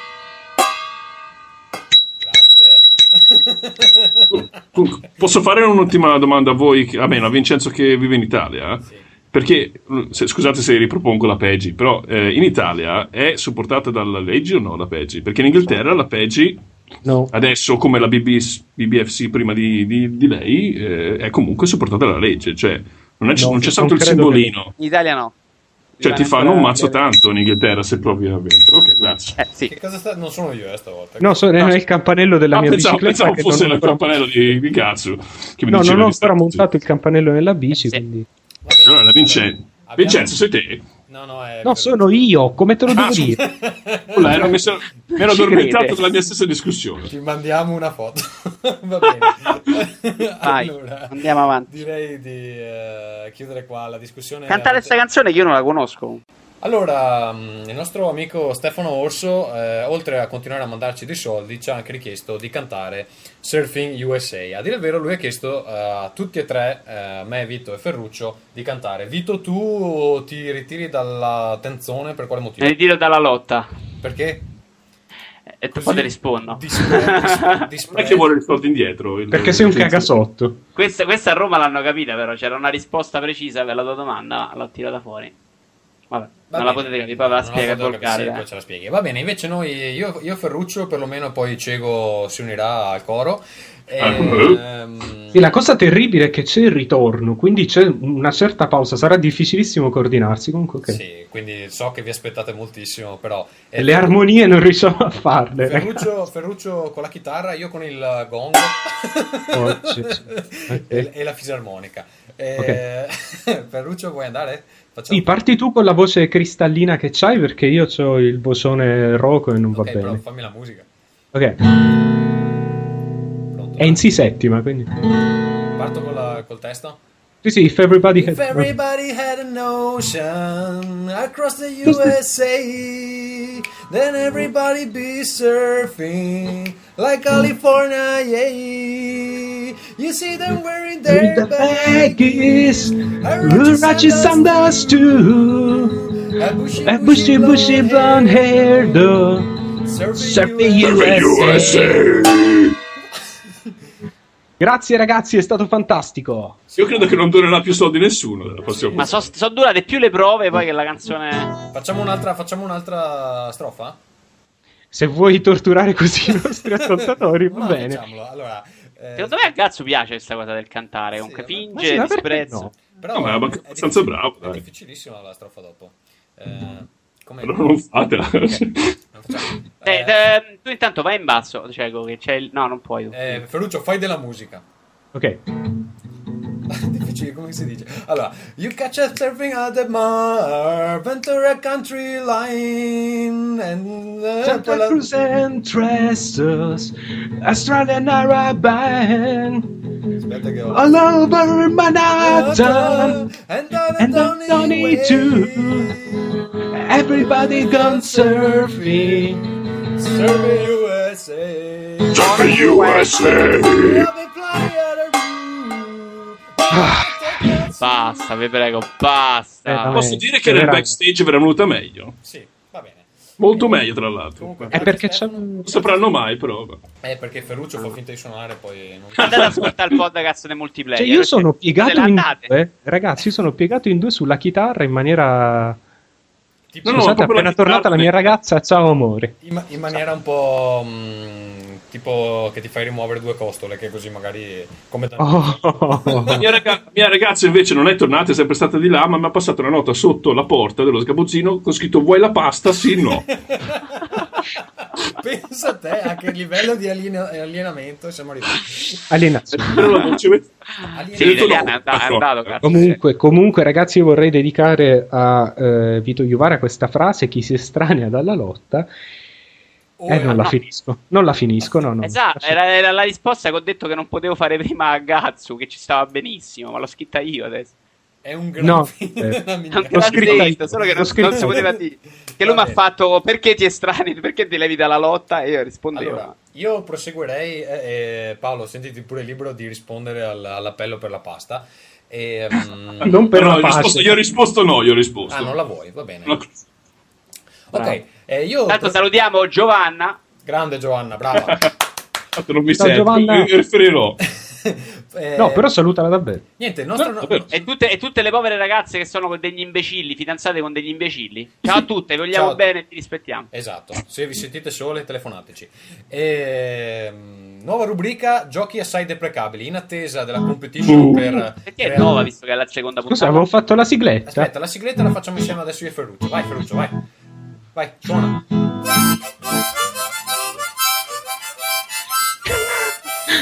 Ragazzi, non ce la faccio. Siamo scesi veramente a un livello. Cioè, Secondo me è la più bella sigla di Rincas. Rispetto alle altre è un'altra categoria proprio. Questa?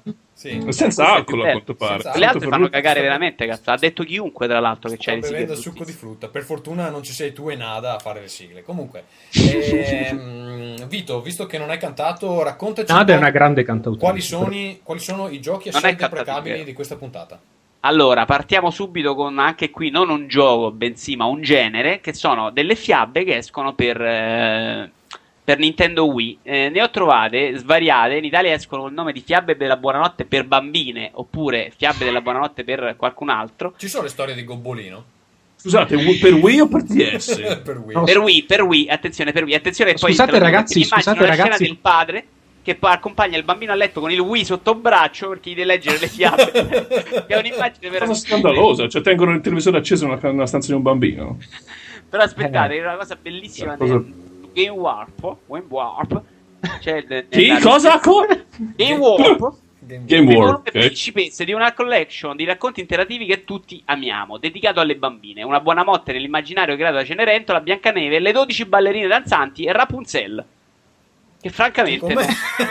Visto, visto che siamo insieme, Credo che, sa- credo che sarebbe Raperonzolo, però vabbè. Esatto, posso confessarvi una cosa? Che... che... dimmi. No, che secondo me la killer application delle tre scorso di Nintendo è quel gioco Women's Murder Club per eh, DS, mi sembra. Ah, anche cioè, preso, sì, ne abbiamo preso benissimo, mi ha preso. Ne abbiamo parlato. Ah, sì, perché sei evidentemente un una donna di mezza età. Volevo fare un po' di outing, volevo fare un po' di outing, è sembrato il momento più adatto. Non Scusate, credo sia lo stesso, ma ne ho trovato tipo una versione spagnola che è Story Hour Adventures. Sì, no, ma io me lo compro proprio, non sto scherzando. Va bene, Cego. Sì, anche io parlavo io volevo, io, ragazzi... Se tu ci ascoltassi invece eh, di fare solo l'ospite senza motivo. No, ho ascoltato lo speciale sulle tre, da fine ci ho messo tre ore. So... delle fiabe. Eh, vi fate parlare nella mia rubrica, sì, che è l'unica cosa seria di questo podcast. Fatemi, fatemi, dire solo una cosa, scusate, fatemi dire solo una cosa finché siamo nel regno delle fiabe. volevo, volevo, fare veramente i complimenti a Gatsu per la grandissima citazione che ha fatto, che è caduta nel vuoto poco fa, con Gobolino. Grande Gobolino. Gobolino le storie di Gobolino sono e, e invece mi sono comprato il libro qualche mese fa perché volevo risp- rispolverare questo senso di nostalgia e fa assolutamente schifo. Gobolino Io l'ho scaricate, le ho scaricate e sono C'era, bellissime. No, nel senso, il libro in sé era, secondo me, è osceno, è scritto pure male, ma quello che mi ricordo io dalla mia infanzia è così, racconta storie, c'era una volta, sì, come sì, si chiamava? Racconta storie. Quelli con Paolo lì, Poli che eh, raccontava. Paolo sì, Poli, attore, è, attore c'erano grandi attori che raccontavano delle belle fiabe scritte bene. Quella ce l'avevo anch'io, però io mi ricordo che ne ero abbastanza terrorizzato da bambino. Va, Va bene, ma allora parliamo di questa avventura per Esatto, dicevo, eh, anche una versione che eh, visto nel spagnolo, nel mio fornitore di giochi Wii eh, ovviamente che viene dalla Spagna, ed è Story Hour Adventures, che invece sono delle fiabe interattive, quindi non, esattamente non è eh, lui sotto braccio a letto, però francamente di più non è dato saperne. Ma proseguiamo questa fantastica rubrica con un altro gioco, però questa volta per DS, che si chiama Aquarium, e che credo sia l'acquario per DS. Ovviamente sarà da fare delle, dei settaggi tipo dai da mangiare al pesce, ma è poco gioco e più acquario. Nella descrizione wow. c'era una, un bel pezzo, ma non lo trovo. Uh, vabbè, ci sono tante razze. Comunque sì, cioè, praticamente accende il DS e c'è un acquario. Il gioco è dare da mangiare ai pesci. Eh, non, non, è, non, è, non, è, proprio un gioco, è proprio una simulazione di acquario. Non è un gioco d'acquario che potrebbe avere un senso, francamente. ma c'è anche su 360, cioè. Io sì, però è su uno schermo più 360, grosso. Esatto, lo metti su un 46 pollici, francamente mi sembra anche più intelligente di un acquario vero e proprio. Su un DS, un amante dei pesci, che cazzo ci trova in un acquario su in effetti. Era simpatico. Ok, um, andiamo avanti. Invece abbiamo un gioco che invece sembra un gioco simpatico. Si chiama Muscle March. Muscle March per WiiWare. Cosa? Sarà muscle? Come muscolo? Sì, sì. sì muscolo. marcia del muscolo. Marcia dei muscoli. Marcia del muscolo. E praticamente è un gioco in cui c'è un personaggio che si muove. Sono andato anche a cercare dei filmati per questo. In cui un personaggio si muove ed uno, mentre questo personaggio si muove, devi assumere delle pose da bodybuilder. Goldor. Allora, è un, gio- è un gioco Fantastico, super, super me è un grande gioco questo. È un gioco molto giapponese. I personaggi sono disegnati in una maniera allucinante. Ma io direi che è molto gay anche. Sì, allora, è, è moltissimo gay, ma credo sia voluto, sia molto, molto gioco giapponese. ragazzi, scusate, non si può dire gay, eh, mi dispiace. E, Gaio, allora, e spieghiamo un attimo, guardatevi i filmati di Abbiamo insultato un sacco di volte i nostri amici gay all'ascolto, ragazzi. Sì. Vi vogliamo bene, l'abbiamo sempre detto. E poi anche, sì, prima Ferruccio e Paolo hanno dichiarato di aver vissuto insieme. E... Esatto, no, anche tu hai detto anche, anche tu Tommaso. Eh, anche io l'ho detto, va bene. Comunque questo, questo, sembra un gioco, per quanto deficiente. Ragazzi, è bellissimo, sto guardando il film. Esatto, sembra i bei giochi che facevano una volta i giapponesi, che no. erano credibili, ma erano Aspetta, almeno divertenti. raccontiamo la trama. Allora, la trama è che c'è. Ah, c'era eh, la trama. C'è un... Ragazzi, guardate ah, il filmato. C'è un, giocatore, c'è un giocatore di football americano che ruba delle proteine esatto, a, esatto, questi sì. eh, bodybuilder. Questi bodybuilder con questa tanga maschile si che lanciano, corrono tipo corrono, Benny Hill. Sì, tipo... corrono tipo Benny Hill nel centro di una città. Cor- non so bene cosa debbano fare, devono recuperare. Però è molto bello perché c'è questa iconografia dei bodybuilder, poi delle pecore volanti dei maiali, degli arcobaleni, delle cose È molto, molto gaio, eh, dategli un'occhiata perché è molto bello. Invece l'ultimo Ragazzi, io questo me lo compro. Finiamo, finiamo. Grazie Daniel Scappesino per questa descrizione esaustiva, anche gli ascoltatori ti ringrazieranno. Sì. Finiamo uh, invece oggi con un gioco che, che solamente non ha nulla di interessante, perché l'altro era già successo, avevo già sentito parlare di prodotti simili, è un software per apprendere l'economia di Nintendo, sviluppato con la, la collaborazione con la rivista Nikkei, questo se n'era, comunque cioè, era roba che in Giappone se n'era già sentita, però il titolo È non so chi parla giapponese, se vuoi lo legge cazzo. Se allora lo leggo legge... io. Allora, il titolo eh, di questo gioco è esatto. Neon Keizai Shimbusha Kanshu. Shiranama Mama de Hason Vovo Soru Mono Yo Okane no Shikumi. DS perché c'era un'altra versione che non è DS con 22 conto le parole aspetta 1 2 3 4 vuol dire se non lo conosci ti può danneggiare due punti come gestire il denaro 17 parole. È una traduzione un po' libera perché è molto più corta del, del titolo originale. Io credo che voglia dire soldi. Rileggiamolo, rileggiamolo. Comprate tutti, cari amici, Neon Keizai Shimbusha Kanshu Shiranai Mama de Hason Vov Soru Monu Ya Okane no Shikumi DS. e abbiamo finito anche per quest'oggi. Fine, sigla finale. Parte. Benissimo. Ehm, cosa tocca? Ai giochi, ai giochi... Cos'era questa cosa discendente? Eh, stiamo, stiamo giocando, no? Va bene, facciamo partire la sigletta dei giochi che stiamo giocando. No play. Ehm, Cego, che puoi partire tu? E con i giochi che stai giocando? Ah, pensavo che, mi, che ero quello che saltava. No, non sei, per... uh, ah, ma che su... Ah, scusate, eh, io sto giocando, come appunto accennato, 12 ore a Persona 4 nel fine settimana perché l'ho recuperato e mi ha riportato un po' alla mia infanzia perché pensavo di essere guarito dai JRPG, però non lo sono perché mi ci sono proprio rifiutato come pesce lesso e non ho visto mi sta prendendo benissimo, mi sta prendendo, è tipo abbastanza user friendly per, per chi come me era tanto in astinenza da questi, da questi giochi su chi ha vita sociale e che comunque non hai, vorrei dire. Ti piacciono i personaggi? Che non ho, esattamente. I, i personaggi mi piacciono, mi, mi sono, alcuni no, alcuni infatti li lascio sempre fuori dal party perché non li tollero. Eh, però alcuni hanno delle storie per un gioco, beh, non dico per bambini, non è per bambini, però per un gioco adolescenziale abbastanza, abbastanza serie, quindi mi ha stupito sì. questo aspetto. Non me l'aspettavo alcune... alcune diciamo... ogni, la, la, questione principale è che ogni personaggio ha un, un, un alter ego da, da affrontare eh, che poi scotrirà appunto nel, nel, risveglio di questa persona, questo stand tipo un po' tipo Jojo. Eh, vi ricordate Jojo? Era bellissimo. Eh, e nulla, quindi le storie che ogni, deve affrontare ogni personaggio nuovo e ogni personaggio porta le sue problematiche e alcune problematiche sono abbastanza interessanti, quindi promosso pieni voti. Bene, ecco, eh, per tutti quelli che sono interessati nell'omosessualità, Persona 4 tratta anche il tema dell'omosessualità. E invece, eh, Vito, tu eh, Call of Juarez 2? Sì, no, ti ho detto parlavamo prima di Another Code. È bellino ah. questo gioco. Me lo fai scegliere a me il gioco di cui parlare? Perché ogni volta ti devo dire che non è vero. Che, che parlo di un altro gioco. No, leviamoci prima Another Code. Che è la versione. È praticamente il seguito del gioco uscito per DS piuttosto presto, la, cioè molto vicino all'uscita del DS. Insomma, era uno dei primi esperimenti. Aveva delle belle idee, era simpatico. Una trama niente di molto particolare, ma comunque interessante. E questa versione Wii comincia con tre ore di rottura di palle, veramente una cosa allucinante, con dei dialoghi impressionanti. Io non so se qualcuno riesce a superare le tre ore e merita i miei soldi, può chiedermi il mio, cioè può darmi il suo IBAN in modo che io faccia un versamento, perché è un gioco di quelli che raramente eh, può tenere un ritmo così basso per tre ore consecutive. Nelle prime tre ore non si fa assolutamente nulla, continua a spiegare cose assolutamente insignificanti, ci becchiamo una pubblicità tipo di 15 minuti di dialoghi sulla versione DS con la telecamera. Perché non so se qualcuno ricorda quello DS. Praticamente il fulcro del gioco era che questa protagonista aveva un aggeggetto che si chiamava in un altro nome che aveva inventato il padre, che era il DS. Ora il padre ha inventato un altro eh. aggeggetto che ha il DS con la telecamera. Quindi Nintendo eh... dovrebbe già fargli causa. Comunque. Io ti ho perso l'aggeggetto. Esatto. No, vabbè, comunque in tre ore non ho fatto assolutamente nulla, solo dialoghi scialbissimi, proprio senza nessuna costruzione, ripetizioni e poi vi dico, se su DS può funzionare un'avventura di quel tipo in cui leggi solamente dialoghi, su Wii, su schermo, così non funziona proprio. Veramente volevo spaccarmi la testa a randellate. Va bene, allora perché ne stiamo anche parlando non lo capisco. Perché dico non compratelo. Va bene. eh, Ferruccio, eh, demo di Trine che sembrava un gioco abbastanza interessante. Eh, sì, il, um, il l'ho, provato il demo su PC perché ancora su PS3 perché non ti sei intristito tantissimo mentre lo dicevi perché purtroppo su PS3 non, non ce l'ha ah.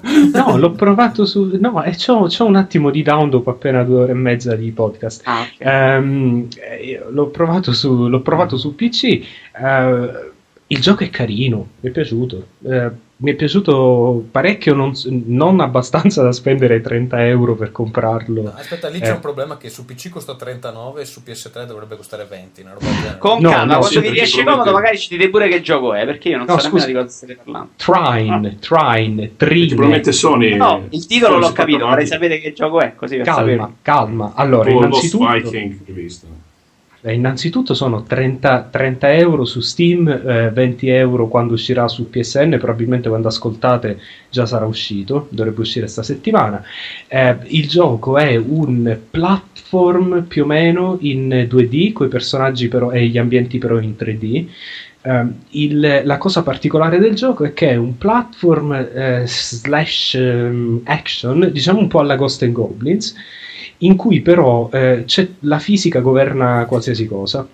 Eh, il, il, I personaggi sono tre liberamente scambiabili in qualsiasi momento e sono un tizio grosso, insomma, bravo a combattere, una ladra che è molto agile, può usare un, usare un rampino e un arco, e un mago che può evocare dal nulla con dei movimenti motion sensitive gestures recognition. Sei bravissimo Ferruccio. sì, sì, mi sto provare un orgasmo di parole a caso. Sì. Eh, in pratica fai il gesto con eh, col mouse, ti, ti disegni un quadrato e si crea una cassa eh, e questi, questi, poteri vengono utilizzati per avanzare nei livelli. Ora, eh, col fatto che sia tutto basato sulla fisica, si creano degli, ci sono degli enigmi molto molto carini, molto interessanti.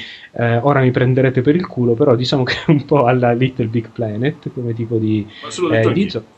No, Come? però io invece ho sentito, ho letto su qualche forum che mh, però non è altrettanto interessante come Little Big Planet a livello di interazione fisica proprio, cioè che non funziona proprio bene come dovrebbe. Eh, guarda, è più da un certo punto di vista forse pure un po' più preciso, però eh, con tutti i problemi che ne conseguono. Poi io ci ho giocato con eh, tastiera e mouse ed è effettivamente un po' un, po un problema.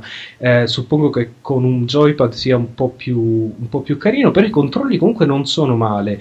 E da quello che ho visto... Confermo comunque Col controller l'ho provato anch'io, è tutta un'altra cosa. Eh, infatti, eh, il, il, demo mi è piaciuto parecchio. Ma e non lo so se il gioco un... sarà così, eh, sarà davvero interessante. La cosa migliore, secondo me, è il fatto che si possa. No, in realtà ci sono due cose che mi sono piaciute in particolare. La prima è che si possono cambiare i personaggi al volo, e quindi gli enigmi sono fatti in modo che, che, che, tu praticamente cambi da un personaggio all'altro eh, in continuazione ed è una cosa davvero secondo me interessante perché riporta un po' ehm, a come si chiama quel gioco? Three Stooges? Ah, non, è, non è The Lost Vikings Oddio, anche Donkey Lost Kong. Vikings, sì, una cosa del genere. Comunque c'è questa cosa di ogni personaggio che ha una particolarità ed è carino. E la seconda cosa è quello che non sembrerebbe guardando qualche, eh, qualche video, qualche foto del gioco, che l'ambientazione è molto carina perché è una specie di, di fiaba fantasy leggero europeo, però ha quel tipo di atmosfera un po' come um, eh, The Princess Bride, che in, in italiano è la storia, la storia fantastica. Bellissimo. Cioè, c'è questa cosa, ad esempio, non so, che il mago eh, in realtà i suoi poteri li ha acquisiti perché stava tentando di creare un, una specie di elisir per attirare le, le donne, insomma, una cosa. Cioè, c'è questo, questo un po' scanzonato. C'era Andrea The Giant anche. Esatto, sì, sì quello. quello che c'era il grandissimo Inigo Montoya, tu hai ucciso mio padre, preparati a morire, che è una esatto. delle più grandi frasi mai dette in nessun film da quando sono nato. Va bene, allora... Il film eh... è fra l'altro fatto da un team finlandese, quindi Tommaso si... Ah, come si chiamano? Allora vado a intervistare. Non lo so, si chiameranno perché le chi... Satana. Va bene. Eh, ok, allora penserai al, all'acquisto? Quando torno alle vacanze sicuramente lo compro, sì. Va bene. Su eh, che sistema? Eh, PS3 perché costa meno. Se, scende, no, se scende il prezzo su PC lo prendo su PC. No, scusa, eh, era una domanda così, fatto, pensavo fosse retorica. Allora, io sì. vorrei parlare invece, io sto facendo l'estate Monkey Island, eh, ho preso sia il Tales of Monkey Island, tutta la serie, anche se è uscito solo il primo episodio, gli altri arriveranno uno al mese, credo. E poi ho preso anche Secret of Monkey Island, che è il rifacimento del, um, del primo Monkey Island originale. Partiamo dal remake. Partiamo dal remake. Allora, ehm, il remake ha questa particolarità che hanno rifatto eh, la grafica e eh, in ogni momento si può passare alla versione originale eh, che è stata riscalata opportunamente per uh, funzionare in alta definizione, però uh, premendo il tasto select, anzi no, back sul um, controller dell'Xbox 360 si può passare in ogni momento alla versione originale, quindi ehm, non, non, capita di rado di vedersi una zona con la grafica rifatta e poi controllare com'era nell'originale. Allora, eh, c'è una certa discussione sul nuovo aspetto grafico, ad alcuni piace, ad alcuni non piace, io lo trovo abbastanza eh, funzionale. Eh, l'unica cosa che non mi piace è che ehm, hanno ridisegnato tutto, però non le animazioni, nel senso che le animazioni sono rimaste quelle originali, cioè se nell'originale un pirata ehm, aveva tre movimenti, tipo che ne so, girava la testa. Quando, girava, quando, gira, quando, c'è quello che gira eh, sul lampadario, sì, per chiedere un po' troppo, però questo. E, quello... e, infatti, anche perché come fai poi ad, a, a, sincronizzare la versione nuova con quella vecchia? Eh, beh, ma non credo ci sarebbero stati problemi perché c'è quella, quella nuova eh, scompare quando vedi quella vecchia. Quindi, cioè, aggiungere, cioè, il pirata che gira nel lampadario, se al posto di fare tre animazioni ne facevano dieci, eh, risultava il pirata che girava più fluido. Poi, quando passava quella vecchia, ne faceva sempre tre, cioè non, non capisco come avrebbe potuto dare dei problemi. Ehm, da, ha un effetto un po' strano perché la grafica nuova è molto aggiornata, ehm, sembra, cioè in alta definizione sembra un prodotto in 2D, però bello, curato, eccetera. Poi c'è queste animazioni un po' scattose che mm, non so, stona un pochino. Un po' ancora un po' insoddisfatto il sistema di controllo, nel senso che... Nel quello sistema, nuovo o quello... quello allora, quello vecchio eh, da giocare col, ma- col pad è difficile perché eh, c'è proprio questo menu dove puoi scegliere nove tipi di azione. Eh, tipo e lo scam, lo scam esatto. originale. Non ci, non ci, sono delle scorciatoie. No, in quello, nuovo, allora, in quello nuovo hanno fatto una cosa abbastanza intelligente, cioè che eh, quando ti posizioni sopra un oggetto ti suggerisce un'azione da fare. Di solito mm. ti suggerisce quella giusta, ma non sempre. E per esempio mi è capitato nel raccogliere gli oggetti che eh, non ti dice che quell'oggetto si può raccogliere, gli oggetti da raccogliere non sono facilmente distinguibili dal, dallo sfondo, cioè sembrano parte dello sfondo, quindi devi proprio provare, c'è un menu a parte che si apre con le dorsali, devi entrare, selezionare l'azione che vuoi fare, poi tornare nella schermata del gioco principale, posizionarti sopra l'oggetto e provare a interagire. Scusa Tommaso, io non eh. ricordo questa cosa, però nel gioco originale, cioè siamo già nel periodo in cui tentavano in qualche modo di evidenziare gli oggetti. No, no, no anche il gioco originale è così. Però... Ah, te, lo, ti volevo chiedere appunto il pixel hunting, no? questa cosa che dovevi cercare il pixel, nella versione nuova sarà più facilitato, immagino.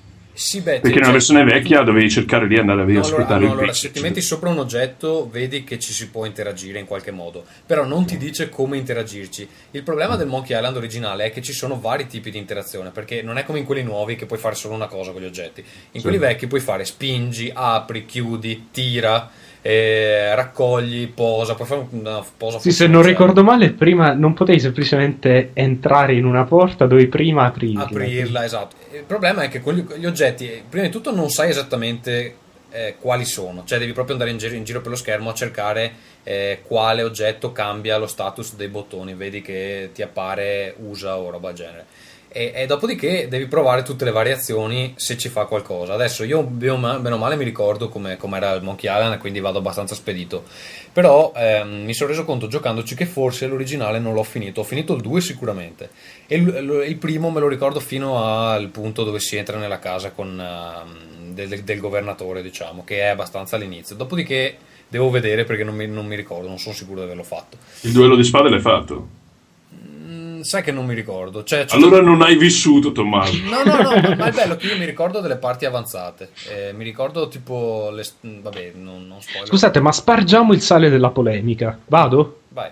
Vai. Allora, questa operazione, per quanto mi riguarda, è assolutamente benvenuta per il fatto che eh, si spera che una nuova generazione conoscerà questo, questo capolavoro eh, perché è sempre possibile comunque giocare la versione con la grafica vecchia.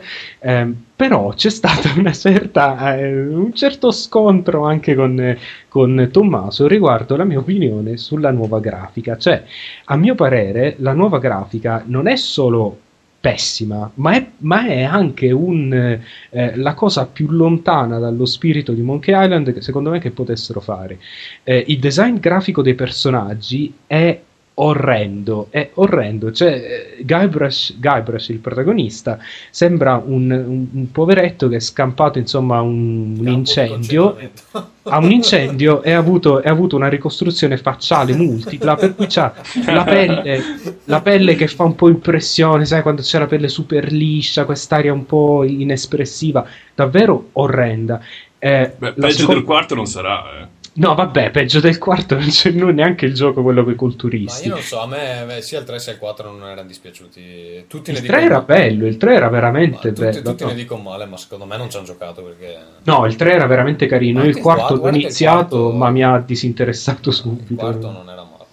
Eh, no, ma a parte questo, e gli sfondi, secondo me, sono una versione in HD di quelli, di quelli originali però nel passaggio in HD sono diventati di un piatto veramente non lo so secondo me Monkey Island si meritava una, una cosa un po' più coraggiosa un, tu come l'avresti fatto eh, esatto, secondo me sarebbe stato, sarebbe stato, carino se avessero fatto qualcosa sullo stile di, di quello che hanno fatto col, che è stato fatto col 3 cioè, ah, quello sì. stile un po', un po' deformed che secondo me ci stava bene con il tipo di, eh, di, di gioco che era, che era, Monkey Island, anche perché secondo me nel primo già si vede che quella era più o meno la strada che volevano andare. Bene, Ma è anche una questione che... di costi comunque, perché se ti dici che hanno preso letteralmente i vecchi artwork della versione no credo li abbiano ridisegnati da ah l'hanno ridisegnati ok allora magari e... si poteva. Allora, prim- prima che mi addormento dico il mio parere invece da, dal punto di vista di uno che non conosceva i giochi vecchi e che quindi è il, il vero cioè a chi è veramente destinato questo tipo di giochi in realtà cioè in realtà sono io quello che dovrei apprezzare Monkey Island per la prima volta con questi. E allora vi dico il live arcade eh, che è all'italiano e che quindi giocarlo lo trovo noiosissimo cioè veramente è un gioco che per i miei gusti, perché è uno di quei giochi che mi ha spinto a non videogiocare fino a quando non avevo 16 anni. Okay. Mentre l'altro che quantomeno è vero che lo trovo meno ispirato, meno bello graficamente, un po' più pacercone, ma lo trovo sicuramente più gioco adatto ai miei gusti, è uscito per PC solamente in inglese con sottotitoli in inglese, che, sì. che per quel tipo di ironia non è esattamente facile per me. Quindi per me è, è, un, è, un, problema da quel punto di vista. Non lo trovo in inglese. No, vabbè, aspettate, se, se, se, non, se, avete problemi di quel tipo, aspettate che esca la traduzione in italiano. Sì, infatti ho fermato e aspetto la versione. Vito, però, ecco, quel, però quello mi sembra già un gioco più adatto ai miei gusti. Insomma, e, e in realtà, guarda, un po' ti do ragione, cioè non dal punto di vista della trama, perché secondo me la trama di, sì, del primo non la conosco nessuno due, io ho giocato poco tutti e due. Eh, lo so, però è Il problema è dire... che proprio entrare in quell'ottica della arcade in cui io devo stare a mh, mm, cliccare sugli oggetti finché succede qualcosa e sperando che succeda qualcosa senza averne nessun motivo, perché tu alla fine raccogli il pesce e non sai che dopo lo vedrai. Sai no, forse... Infatti Infatti quello è un po' limite. Dal, dal ma Monkey Island ha sempre un po' avuto questo nonsense. Ma, ascolta... ma ce l'hanno avuto un po' tutti le avventure. Sì, sì l'avevano tutti. Che è l'unica eh, che io ricordo di aver giocato. Vito, Il problema eh, è che è vecchio. Scusa, Vito, me... eh, nemmeno lo humor ti piace? Bah, io non, non ci ho trovato granché, t'assicuro. Eh, l'ho iniziato poco, so proprio all'inizio. Eh, francamente mi hanno annoiato subito le schermate fisse, i dialoghi così. Insomma, la, tra l'altro. Vabbè, allora sì. Allora Ma c'è perché trovo, trovo anche poco leggibili i dialoghi. Io per le scritte proprio, non i dialoghi. Quindi ho un problema anche di quel tipo. Però, francamente, è una cosa che mi annoia proprio. Cioè, faccio proprio fatica. Cioè, se non ti piacciono i dialoghi. È colpa mia, ovviamente. Non è, non è, che il gioco loro hanno fatto un remake, è un remake. Il problema no, ma che... sai, la critica, la critica riguardo, riguardo, quel tipo di, di, struttura lì, io la posso capire perché in effetti piace a me perché, perché ci sono cresciuto con quel tipo di, di avventure sì, e ci passo rimane... sopra, non che mi esalti esatto. il, il Secondo me rimane un prodotto felicissimo per, per, chi vuole ricordare gli altri tempi, ma è un gioco che assolutamente non porterà nessun nuovo fan a Monkey Island. Non ma non ne vedo proprio alcuna possibilità. Chi ha un po' più di pazienza di te probabilmente potrebbe farsi rapire dalla trama che è veramente io, ben scritta. Io ci riproverò, però ti dico, faccio proprio fatica a vedere una persona di 18 anni abituata a Gears of War, a Mass Effect, che si metta lì a giocare e a, a, a, innamorarsi. No, ma sai, sai chi, a chi potrebbe piacere? Alle ragazze. Ecco, io dico che è un tipo di... Dipende da quanta pazienza hanno. Eh, Secondo me le sottovaluti le ragazze, francamente. Secondo me loro hanno schifato questo tipo di giochi all'epoca proprio perché erano più avanti. Ma Vabbè, insomma, sarà... veramente era proprio il genere di gioco che un sacco di ragazze giocavano. Allora, eh, due parole sul nuovo invece. Ehm, allora, è molto corto, dura circa 4 ore. Eh, io e Ferruccio l'abbiamo già finito. Ho una domanda io. Sì. Era frustrante? No, no, no questo, questo, no, però, però una volta ho dovuto guardare la guida. Quindi è chiaramente, oh, dai, dai. Quindi è chiaramente troppo facile. Gioco, no, però no, no, allora il gioco è... le guide non si guardano, ma dai. Tu, tu Ricordatevi negli anni 90 in cui le guide non c'erano, aspetta che non adesso in edicola. No, vabbè, non, non stiamo qua a fare la gangbang su, eh, su... Guarda, le, le, avventure grafiche sono probabilmente i giochi che, dove le guide sono più utilizzate. E allora, su questo nuovo ho dovuto guardare la guida a un certo punto perché in una... Allora, avevo fatto tutto non giusto... Spoilerare. No, avevo fatto tutto giusto in una situazione e, ehm, tranne il fatto che a un certo punto non mi sono accorto che in un oggetto c'era una zona che si poteva ho cliccare. Capito, no, ho capito a cosa ti riferissi. Allora, secondo me ci sono un paio di, di punti infelici dal punto di vista proprio degli enigmi. Um, c'è un, una cosa che io capisco anche che è una citazione della serie, cioè la parte, eh, diciamo il labirinto. Eh, è una parte, la parte della giungla, insomma, è, è una citazione del, del, primo Monkey Island e credo ci fosse una cosa del genere anche in, in un altro episodio, però effettivamente è un po' è, è, un po' infelice perché si tratta di una serie di, eh, di, di, di azioni da fare in sequenza che potrebbero confondere. Sì, non, non, è là che sono rimasto bloccato, però è là per farlo capire a chi non ha mai giocato, se avete presente com'è il deserto in Final Fantasy VII, che ci sono questa serie di stanze che si ripetono finché non si becca la combinazione giusta di... Finché non fai la serie giusta di, eh. azioni, insomma, di passaggi da... Sì, ci sono no. indicazioni per dirti di non andare. Sì, sì, sì c'è una mappa che ti dice come farla, però non è... cioè devi farla un po' di volte perché... No, vabbè, non, non, non stiamo là a spoilerare, però allora posso parlarne io di vai, Tales vai. of Monkey Island. Allora, Tales of Monkey Island ha innanzitutto il problema, diciamolo, che è un gioco di episodi, però non puoi comprare un singolo episodio, ti devi comprare tutta la serie, che è un po' ridicola come cosa. Però probabilmente quando uscirà su Live Arcade io spero che mh, cambino Fa, questa cosa sai, qua. Sai che non avevo visto, io volevo comprare tutta la serie, però ho detto chissà cosa costa un singolo episodio e non si poteva prendere. Eh, infatti, infatti secondo me questa cosa non ha, non ha molto senso, però Tolto questo, la trama, la trama è. Allora, il, il, gioco è fatto da Telltale, che sono quelli che hanno fatto Sam Max, eh, eh, Wallace and Gromit, eh, Strong Bad, quello che è. La trama mi è piaciuta tantissimo e secondo me è il meglio che si possa fare senza avere Tim Schafer e, e Ron Gilbert. Cioè, secondo me, tolta la genialità di quei due, è quanto di più vicino si possa fare a Monkey Island. Gli enigmi mi sono piaciuti tantissimo, cioè secondo me è un, uno di quei rari esempi di, di, gioco che non è né troppo facile né troppo difficile. Eh, pensare alla Guarda, soluzione logica. Questa volta, questa volta, condivido nel senso che non l'ho trovato troppo difficile. Il punto e c'è un bel bilanciamento. No, il punto dove mi sono bloccato è che proprio non avevo capito che c'era un oggetto che, che si poteva cliccare. Quindi... Sì, eh, ripeto, ci sono un paio di punti infelici, però in genere c'è questa cosa che se usi la logica riesci, a, sì, riesci ad uscire la logica in ottica Monkey Island perché io dopo un po' di episodi ormai so già dove va a parare eh, sì vabbè forse... per, alcuni, per, alcuni, può essere abbastanza difficile capire che eh, non so cosa dire senza spoilerare però cioè... no vabbè insomma ci sono dei punti magari un po' più ostici però nulla che guardando le descrizioni degli oggetti non non si possa capire. Eh, mi è piaciuto molto, vabbè, un sacco di ammiccamenti alla, agli episodi precedenti che sono davvero ben fatti. I personaggi? I personaggi hanno un limite, allora sono carini, però quelli secondari c'è un po' la sensazione che sia un po' copia e incolla, cioè i, i, i vari pirati che trovate su, che vedete sull'isola in cui si svolge la vicenda non sono proprio molto allora, diversi fra di loro. Secondo cioè... me ce ne sono un paio di molto carini un paio di così così. Allora ce n'è uno che è mm, spagnolo, ha un nome lunghissimo che gioca, gioca, con le bambole, secondo me è il più divertente. Sono action figures. Eh, sì, ma in realtà sono delle bambole. E, sì, sì, sì, e dopodiché mi piace molto, perché lo, lo scopo di questo primo episodio è che, è che Guybrush no, deve salire su una nave per andarsene da quest'isola. Il problema è che sull'isola ci sono dei venti contrari, insomma, che non lo fanno partire. Per salire su questa nave deve buttare fuori da, dalle palle. No, da, no, non stare là Vabbè, a, a spoilerare. C'è, c'è, un altro personaggio sulla nave che, con cui Guybrush dovrà partire e lui è abbastanza divertente in alcune cose che succedono specialmente verso, verso la fine. Sì, ci sono dei dialoghi, i dialoghi sono di solito un po' quell'umorismo un po', mm, così un po' leggero, niente di... però hanno due o tre stoccate che sono veramente, cioè mi hanno fatto proprio ridere, questa è una cosa... Sì, sì, ma ho, ho riso diverse volte. Il, sì. Invece c'è, c'è, questo mm, medico francese un po' Dai, tipo, tipo corte di Luigi XIV, così, ehm, l'ho trovato divertente, però un po' forse stereotipato, non, non è il miglior personaggio. Eh sì, va, cioè, i pirati non sono stereotipati. Vincenzo, li fermi te. Va bene, dai. Ah. Ba- parliamo di giochi in cui si spara, dai. Parliamo di giochi in cui si spara. Grazie a Dio voi un potete andare avanti, signori amici. Va bene, Vito, dai, parla di qualcosa di entusiasmante. Allora. No, sì, vi parlo di Juarez 2, che è su il ecco. prossimo part, in uscita a breve ho definito come una, un, un, incrocio tra un clone di Call of Duty e un brutto clone di Call of Duty.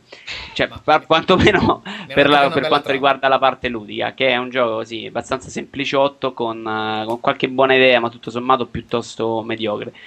Tutto sommato, invece, però, ha una, una, trama della Madonna, secondo me, bella interessante. Qui c'è un po' di tutto, c'è anche roba tra incesso, famiglia, c'è un intreccio notevolissimo. Ha dei filmati spettacolosi. Cioè, di... Eh, scusami. No, hai detto incesto? Incesto, parla di incesto. Ah, ok. E il padre di una delle protagoniste se l'ha scopato. I videogiochi crescono. Eh, non no, vorrei vederli crescere la, la trama è molto matura. La cosa bella è che i filmati, che sono tantissimi, sono anche abbastanza lunghi, sono girati con una regia con i controcoglioni, quindi si guardano con piacere, nonostante i volti non siano poi così meravigliosi tipo in un Mass Effect. Però la regia è fatta bene, è molto cinematografica. Ma ascolta, questa cosa della trama me l'hanno detto tutti che è molto interessante, ma il West è più un peso per il gioco o comunque è entusiasmante? Ma secondo me è la, la, sua parte entusiasmante, ovviamente. Poi di West, se intendiamo i film uh, West, Sarà un po' alla Deadwood. Ha no? veramente poco. In realtà mi è piaciuta molto la parte iniziale per quanto riguarda l'ambientazione della guerra civile americana, insomma, la guerra di, secessione. Che è un, comunque un, una, una, una, sceneggiatura non sfruttata dai videogiochi, che è simpatica. Scusa, insomma. Vito, ci sono più o meno parolacce che in Deadwood? Ma Deadwood non l'ho giocato, cioè non l'ho visto il telefilm, dici tu? Sì. Ah, peccato, no, ma le parolacce, le parolacce non, sono, non, sono, non, sono, tante, i testi sono molto belli, sono, lo scritto è notevole, insomma. Da questo punto di vista è veramente un prodotto di altissima qualità. Hanno fatto un bellissimo lavoro da, di paesaggio, e infatti lo scenario è immenso, anche se poi il gioco è lineare, ma lo scenario è immenso e tu ci passi in mezzo come un turista anche se, se non ci Però sai non, che ti dico? Sai che ti dico, il momento che esce Red Dead Revolver 2, eh, uh-huh, quello di Rockstar, sì, si so, chiama so, così, so.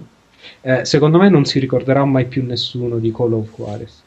Guarda, ti, ti, assicuro, invece questo gioco andrebbe ricordato perché è un gioco notevole. Cioè, secondo me a livello di paesaggio, a livello di, di, di grafica, ah. graficamente è notevole. Io, io, ero interessato perché comunque giochi E, e il gioco si lascia giocare, è quantomeno simpatico, non e... ha cali di ritmo. Senti un po', ma la localizzazione com'è? La localizzazione è buona, buona. Eh, visto, visto che ci sono io per una volta facciamo parlare. Il, doppia, il, il, doppiaggio fa cagare, il doppiaggio fa cagare italiano, però non, i, i, testi sono buoni. Ma di tutti i personaggi sono dati quelli minori, perché di solito almeno i personaggi principali li azzeccano. No, il problema del doppiaggio italiano di solito è che per quando hanno finito tutte le voci, insomma, decenti. No, no non è un granché in generale il doppiaggio italiano. Okay.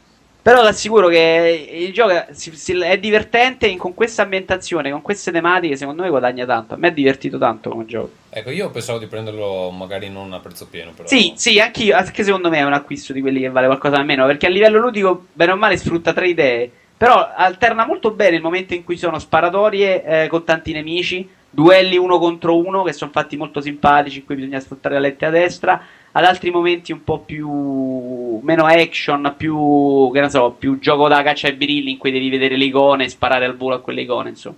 Però Perfetto. li alterna talmente bene in cui ci sono comunque dei tempi morti molto lunghi che stanno che sembrerebbe una cazzata in un videogioco, ma che invece aumentano moltissimo la, la sensazione di partecipare all'esperienza.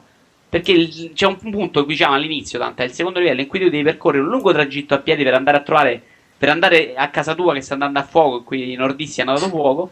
E in quella sezione eh, in cui passi attraverso un campo con delle mucche morte, in cui devi nasconderti nell'erba per non farti vedere le guardie, secondo me Ma a livello cosa, narrativo me... più che gioco. Eh, secondo me non, eh, non, si usa abbastanza, è come il silenzio, va usato. Quindi... Bravissimo. Eh, infatti, nella sezione di Babel io ne parlo tantissimo da questo punto di vista. Secondo me colpisce proprio il fatto che non sia un buon gioco, ma che questo lo aiuti dal livello narrativo. Ricordiamo Babel 16 in uscita sostanzialmente mh, mm, quando esce, uscirà questo podcast o qualche giorno dopo. Vito, ehm, tu hai due giochi da sbrigare velocemente. Sì, il primo è Harry Potter mezzo sangue nella versione Wii, che è l'unica che consiglio rispetto alle altre due che saranno uguali ma senza mezzo bacchetta magica. Il principe mezzo sangue, no? Sì, sì, il principe mezzo sangue. Eh, devo dire, è un gioco simpatico. Parte benissimo perché ha tre idee molto intelligenti, che sono le pozioni, il Quidditch eh, e i combattimenti, che sono stati parecchio facilitati rispetto a, a, alla versione precedente, all'episodio precedente. Insomma, hanno fatto hanno fatto una, um, tutto un grosso lavoro di semplificazione, di spostamenti, cose. Quindi hanno tappato i buchi del precedente che aveva qualche buona idea, l'hanno reso un po' più agevole. Infatti, il gioco si finisce in fretta. E funziona benino. Peccato che a quelle tre idee che ci sono nelle prime due ore non ne seguano una, altre 6-7, perché altrimenti sarebbe diventato un grande gioco. In realtà, invece, queste tre idee, anche se simpatiche, te le ripropone in continuazione per 6-7 ore e il gioco alla fine è solo simpatico. Però se ci avessero lavorato su qualche cosina in più di nuovo, secondo me sarebbe stato un ottimo gioco, non solo un buon gioco. Adesso una cosa che, che, che, è tipica di tutti questi giochi che fanno di Harry Potter, però, che se non hai visto il film, loro ti danno una trama che praticamente insensata, tu non riesci a E fra l'altro, se non hai letto il libro, non capisci il film, quindi è una, una catena. Ma il film in realtà non è vero, il film da solo lo, lo puoi guardare. È solo dei videoclip. Da solo ti assicuro che è qualcosa di di inguardabile e incomprensibile. Cioè, mettono spezzoni tagliati di filmati che potrebbero essere parte del film, ma messi proprio così a caso. Invece, Battlefield 1943 1943 è... Esatto, che non è un remake più antico, ma è, è, un gioco nuovo, vero e proprio. È uscito per live arcade, è un gioco online. Molto semplice in realtà, è un gioco con tre mappe più una quarta che è stata sbloccata dopo un tot che è solo per gli aerei. Tre 43 milioni di uccisioni. Cioè, l'hanno già sbloccata? Sì, sì, assolutamente sì, 4 giorni. Ma tre sole classi, eh, mappe non grandissime, medie insomma, l'uso di barche, aerei, jeep, carri ed è un gioco fantastico. È una versione, una versione ridotta di Battlefield 2. Scusa, io, io eh, avrei una domanda. Più o meno, no, scusami, me... scusami, eh, di Battlefield 1942. Eh, dici, Vito, scusami, ho una domanda. Eh. Io mi ricordo che quando l'hanno presentato questo gioco qua aveva una grafica diversa, un po' più tipo Team Fortress. E no, poi, poi... Fa- no e ti stai confondendo perché Battlefield Heroes, quello che dici tu, e ne parlerò io dopo. Ah, ok. Ok, perché ho visto Questo è un gioco, la grafica Race è un gioco anche graficamente tutto sommato notevole, non è brutto. Cioè, sì, però usa, è, l'engine, usa l'engine. Secondo me di... è il gioco online da manuale. Cioè, devi fare poche cose, le fai fatte bene e le possibilità poi alla fine se le creano i giocatori perché è divertenza all'injip con uno, te lanci da una montagna. Stiamo rinominando tutte le basi. Cioè, insomma, secondo me con tre minchiate di idee puoi fare un gioco che online è infinito. Ok, invece Ferruccio Battlefield uh, Heroes. Heroes. che era la versione casual, diciamo, di, di Battlefield, di quello che hanno fatto con 1943, cioè entrambi sono ispirati più o meno a Battlefield 2 e Battlefield 1942. E quello che, quello che quindi stessa, stessa, impostazione, ovvero spara tutto a squadre online, eh, in cui si possono usare veicoli, però tutto ah, scusami, estremamente... è uscito per? Allora, è disponibile gratuitamente su PC, eh, praticamente quasi in browser, cioè non devi scaricare il gioco, vai sul sito, eh, ti registri e scarica un plugin per Firefox che ti fa partire il gioco. Eh, quindi è, è, fatto per partire pure sui, sui portatili, infatti c'ha questo aspetto grafico che secondo me è la parte di gran lunga migliore del gioco. L'aspetto grafico è geniale perché continua a sembrare molto molto carino anche se avete il computer più de merda che esiste. Ehm, e, e c'ha questo aspetto che ricorda un poco Team Fortress 2, in realtà un po' diverso, ricorda più i Playmobil forse. Ehm, quindi carino, da vedere bello, proprio mi giocare. piace. Da giocare cominciano ad arrivare i problemi perché eh, com- voi immaginatevi un classico sparatutto a squadre, però loro cosa hanno fatto? Per fare in modo, eh, come dicevano nel trailer, eh, di non farsi sparare in faccia ripetutamente da un ragazzino di 15 anni che ci gioca 8 ore al giorno eh, e vi offende via comunicazione vocale, eh, hanno fatto in modo di, mh, mm, di rendere estremamente difficile questa, questa cosa, appunto, di essere ammazzati improvvisamente, che in teoria sembra una buona idea, però se ci pensate vuol dire anche che uccidere i nemici è estremamente difficile perché anche se avete il carro armato dovete sparare tre colpi per ammazzare un tizio a piedi quindi alla fine si sposta semplicemente la, la, l'asticella e secondo me alla fine non è non è poi così semplice come, come volevano farlo. Cioè, secondo me eh, si sono. Cioè, hanno finito... dei soldati immortali sostanzialmente. No, hanno finito per fare un gioco che secondo me semplicemente non è ben bilanciato. Cioè, nel senso che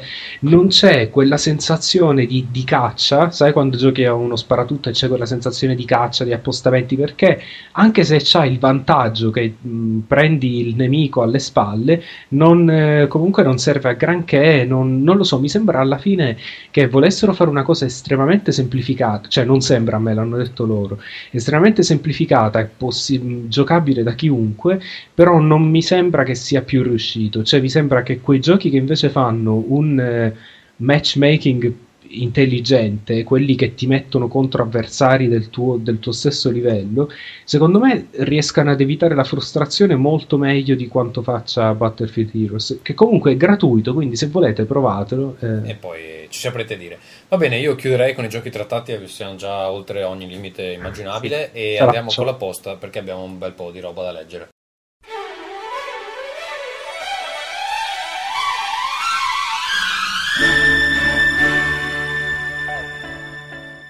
Posta. Eh, partiamo con Alessio La Banca che eh, ci manda un'email tutta particolare. Allora dice: Appena finito di ascoltare l'ultimo episodio, che aspettavo davvero con trepidazione per via delle mie lamentele. Eh, Alessio ci ha scritto anche nel, nell'episodio precedente. Eh, insomma, l'unico vero grande problema tra me e voi è il modo in cui comunichiamo, secondo me. Un fatto è rispondere immediatamente a voce, un altro farlo via email a distanza di giorni se non settimane. Ovviamente qui non posso dare la colpa a nessuno. La cosa che però eh, più mi fa rimanere perplesso è il fatto che io, come sottolineavo nell'email, ho scritto solo ed esclusivamente per rettificare e quindi migliorare la qualità del vostro servizio. Poi potete sì mandarmi a fare in culo in tutti i modi possibili, ma almeno siate gentiluomini nel farlo. Non voglio passare per il sessantottino che difende le sue idee ad ogni costo, anche perché non lo sono, e quando c'è da tirare le orecchie alla Nintendo sono il primo che lo fa. Quindi a questo punto mi eclisso, avendo una pulce eh, cagacazzi in meno.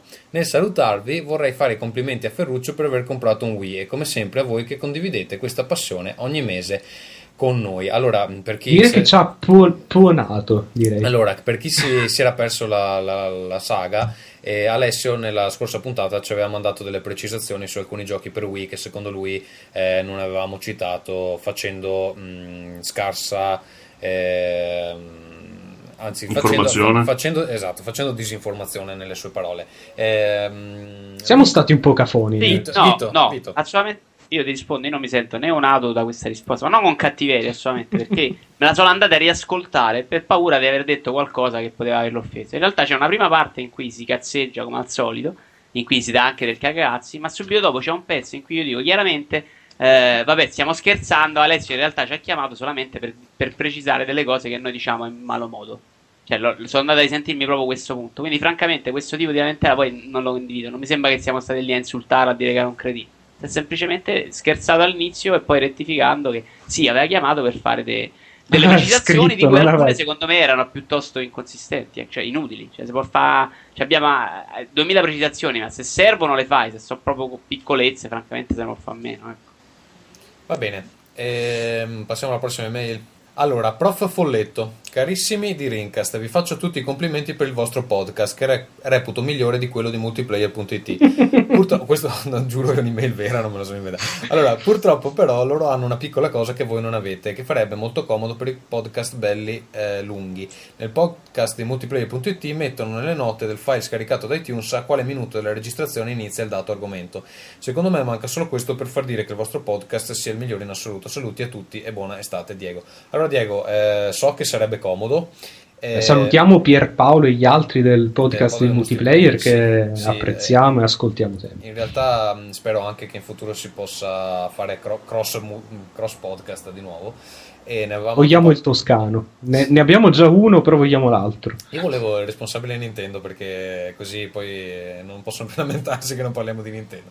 Ehm, niente, comunque allora, so che sta scaletta è comoda, purtroppo richiede un sacco di tempo da, da mettere giù perché eh, de- anche, cioè, dovrei farla o mentre edito oppure quando ho finito di editare il file. un ulteriore riascolto. Un ulteriore riascolto. Per esempio, oggi probabilmente sforeremo le tre ore. Vuol dire che io devo riascoltarmi un file di tre ore solo per tirare giù la, la scaletta. Ma non, non chiedo scusa qualcuno... a tutti per, per, la pigrizia di cazzo. Eh, no, sì. ma possiamo fare che qualcuno di buona volontà ascolta. No, il, il problema è che se io, cioè, asco- eh, se io mi devo riascoltare il file alla fine, vuol dire che andrà online tre ore o magari il giorno dopo eh, tre ore dopo, magari il giorno dopo. Quindi, cioè, non lo so, alla fine il vantaggio non è che sia così tanto. L'ho messa. Ah, se sca- qualcuno ci manda la scaletta, eh, noi la mettiamo sul blog. No? Eh, se qualcuno ha voglia di tirarla giù. Eh, um, in realtà l'ho messa per gli episodi che contengono eh, parti in inglese, eh, così perché era più facile da navigare, insomma, per chi non, non sapeva l'inglese. Guardate, se, non lo so, so che ci vorrebbe, ci vuole un sacco di tempo e, e ne dedico già abbastanza, quindi boh, forse, vediamo. Poi Stefano... Quindi no. No, non lo so, non dico di no, però sì, cioè già ci lavoro abbastanza. Stefano Orso, che è il famoso donatore segreto, e mm, allora fa, oh, fa un'email lunghissima, ha scritto un'email lunghissima Uh, vediamo un attimo qua. Allora, ciao a tutti tranne Vito. È già qua. È, Vito, è tua sorella. già, già parte alla grande. Voglio farvi i complimenti, non per il podcast in generale perché sono sottintesi, ma per la puntata 28 perché tra fisarmoniche, uscite di Ferruccio e bordate di Vito credevo di morire da ridere. Vi lascio anch'io un paio di feedback, non preoccupatevi del minutaggio perché per quanto Grande mi Stefano. riguarda più durano le puntate meglio è. Poi nella puntata 27 mi è parso di capire che Teocrazia segue l'ambiente PC, per cui potreste invitarlo più spesso, manca uno che segue l'ambiente PC come Pierpaolo di multiplayer per intenderci. Eh, sì, questo è vero, in effetti eh, noi tre mh, mm, giochicchiamo poco con il PC, Teocrazia segue molto il PC, eh, quando ci saranno uscite importanti probabilmente potremo invitarlo di nuovo. Infine dice: Ho notato che la voce di Ferruccio è mediamente più bassa rispetto a quella degli altri.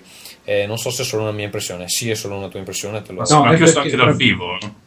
Sì. Eh no, ma perché è un po' il mio modo di parlare, poi, poi fumo molto, faccio il figo con le ragazze. Poi in Sicilia, in Sicilia parlano come così possono essere sentiti anche dai cani, no? Che, che tengono nelle loro ville siciliane. Cosa stai dicendo? Insomma, stai facendo amici dappertutto. Te la potevi cavare alla grandissima dicendo parlano basso così non li sentono. In realtà sei uscito a dire una minchiata. con gli imprese mi, mi arriveranno delle, delle missive sì. di... Chiediamo scusa ai cani. E anche ai siciliani. Ma soprattutto no, no, continuate pure. Allora, continuate. poi volevo condividere un po' di considerazioni, giusto per stimolare il dibattito e sentire il vostro parere. Dice, il 26 marzo, eh, grazie al lavoro dell'associazione IOMI, Associazione Italiana Opere Multimediali Interattive, le software house italiane entrano in Confindustria. Finalmente anche le software house, italiane, software house italiane vengono riconosciute come aziende produttrici di ricchezza. Questa tappa, per quanto importante, secondo me non sarà determinante, non lo dico con piacere sia chiaro, ma i videogiocatori italiani appassionati di moto a parte seguono le multinazionali straniere e se va bene i cugini d'Oltralpe. Non hanno mai sentito parlare di Seven Sense, Adventures Production o uh, Black Sheep Studios. Milestone eh, invece sì.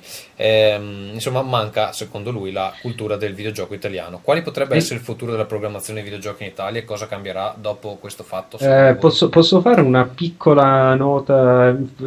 Sto molto attento a quello che dico.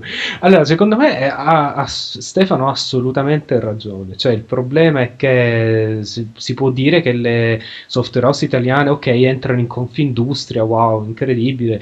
Eh, l'operato dell'associazione italiana opere multimediali interattive può essere ehm, nobile quanto si vuole, però eh, già per me il fatto stesso che esista un'associazione di software house italiane eh, di, di, produttrici videogiochi ha, non dico che sia ridicolo, non voglio usare queste parole forti, però insomma non mi sembra che in, in, Italia ci sia un mercato. E finché ci sarà una situazione del mondo del lavoro e dell'università fatta in questa maniera non ci saranno mai, eh, e forse è troppo tardi ormai, delle, dei produttori di videogiochi italiani perché ci vuole, ci vuole, un tipo di investimenti, un tipo di competenze e anche un tipo di Stato che non c'è in Italia. Credo, credo Quindi... che il problema sia che bisogna creare tutta una serie di... Eh ambi- insomma, un, un, ambiente. Sì, è una cosa così avanzata che ha bisogno di molti altri settori. Esatto, che... no, esatto, non è una cosa che riguarda solo l'industria, riguarda l'industria dove devono esserci delle facilitazioni per aziende che operano in campo tecnologico. Dopodiché riguarda l'università perché in Italia non ci sono corsi che possono preparare nessuno a programmare videogiochi. E dopodiché riguarda anche una questione di mentalità, nel senso che... Ma anche di, di, tasse, di, di stato. Tasse, sì, di... Ma per il momento nessuno vede i videogiochi come qualcosa dove si può trarre profitto, mentre per esempio in Inghilterra ci fanno valanga di soldi. E, sì, ma anche, il fatto, che, anche il fatto che in genere i media, non, cioè, se tu vedi i più grandi gruppi editoriali, eh, cioè nel campo dei media italiani, non lo so, Mediaset in online non investe un cacchio, quindi insomma. Siamo ancora a un livello pre-internet in Italia. Quindi. Mm, sì, purtroppo la situazione. Figurati so, se si può eh, pensare. Cego, tu che hai presente la situazione in, um, in Gran Bretagna? Ma no, io volevo soltanto dire che insomma Roma non l'hanno costruita in un giorno, quindi prima o poi magari qualcosa. Che era una frase interessante, nuova. No, nel, senso, nel, senso, non vi potete aspettare che le cose cambino. Lo, longevità 9, sì. innovazione 4. Alla, no, non lo so, direi che. Eh, rispondi te, Vincenzo. Eh. direi, direi che... Visto che tutti la fanno questa domanda dappertutto, quando è che l'Italia direi tornerà? Che... No, però scusa Paolo, sono so, so 30 anni che, aspa- che, aspettiamo, cioè c'erano in passato delle realtà... Sì, in Italia immagino abbiate problemi ben maggiori che le software house italiane. È quello, cioè, cioè devono esserci una serie di prerequisiti che... In Inghilterra non hanno tutti i problemi che avete voi, insomma. Che avete eh. sei italiano che tu, eh? adesso non è che fare il figo inglese.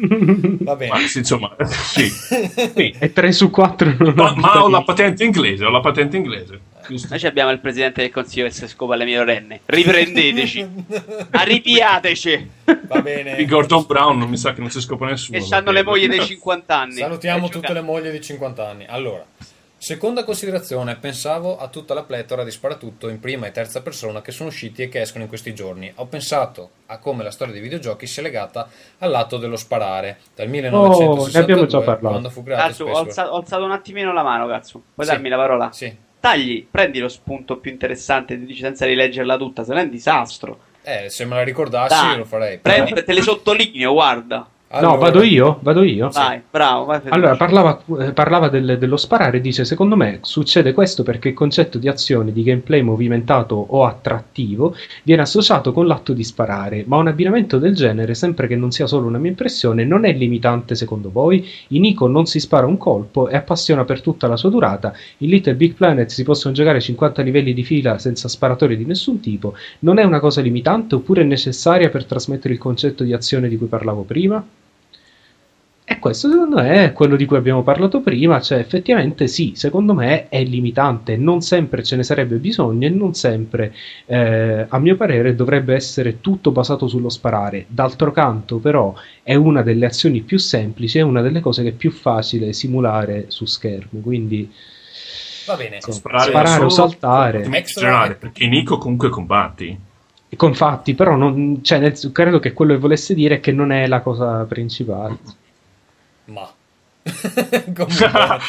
Comunque, scusate, poi c'è gli affari dell'episodio due episodi No, vabbè, ne abbiamo parlato, ne abbiamo parlato prima. Insomma. Allora, eh, posso concludere con la domanda seria, personale? Domanda seria a Ferruccio. Finora non mi ero mai interessato a Little Big Planet, ma ora a 16 euro me lo comprerei. La domanda era: Little Big Planet ha ancora una comunità online attiva e produttiva o è troppo tardi per creare, condividere e giocare online? No, compralo, caro Stefano. compralo adesso perché il gioco sono allora, Caro Stefano, innanzitutto sì, eh, compralo perché a 16 euro, oppure se giochi solo i livelli pre, già fatti da Media Molecule ne vale la pena.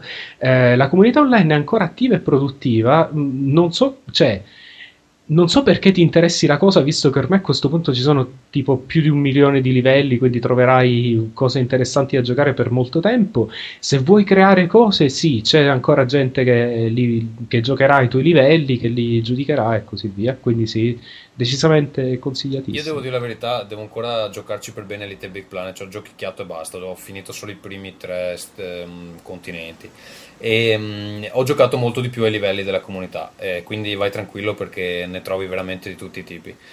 Eh, va bene, poi ci, fa, eh, ci, dice cosa cantare, lui che ci ha chiesto il Surfing USA, eccetera, eccetera. Um, ultima email di oggi, Gianluigi Briguglio. Ciao a tutti ragazzi di Rincast, ovviamente vi faccio i miei complimenti per il lavoro svolto, non avete idea di quante risate mi sono fatto con lo scorso episodio e spero di, che questo sia altrettanto delirante come il precedente. Purtroppo mi sa che non c'era abbastanza acqua stavolta. Andiamo con la domanda. Essendo cresciuto col Sega Master System, il gioco che ha segnato la mia infanzia è senza ombra di dubbio Alex Kidd in Miracle World. Eh, gioco che era contenuto nella console stessa e che tralasciando i giochi dell'Atari 5200 ha rappresentato il mio battesimo del mondo videoludico. Qual è stato il gioco che ha caratterizzato la vostra infanzia o comunque il gioco che vi ricordate con piacere con più piacere in assoluto. Vi ringrazio per la risposta e vi auguro una splendida estate, eccetera, eccetera. Ehm, Cieco? Uh, oh cavolo, una bella domanda. Uh, ma io dirò, guarda, dirò Blade Runner perché me lo ricordo che ne avevo parlato poco fa. Ma non eri tanto La giovane. tua infanzia, infatti, quanto... Eh cavolo, eh, quando era? Se anni c'hai 90? sei anni. C'è uscito uscito tipo Blade nel Runner? 96 forse. Ah sì? Eh cavolo, c'è la memoria di, di un pesce, pesce rosso. Secondo me, sì. Forse anche dopo il 96. infatti. Va bene. Eh, ah no, sì, me lo ricordo, il, il gioco del calcio dell'Intellivision Oh, che mi ha insegnato a bestemmiare. anche. Mi ha, mi ha insegnato a bestemmiare con mio fratello.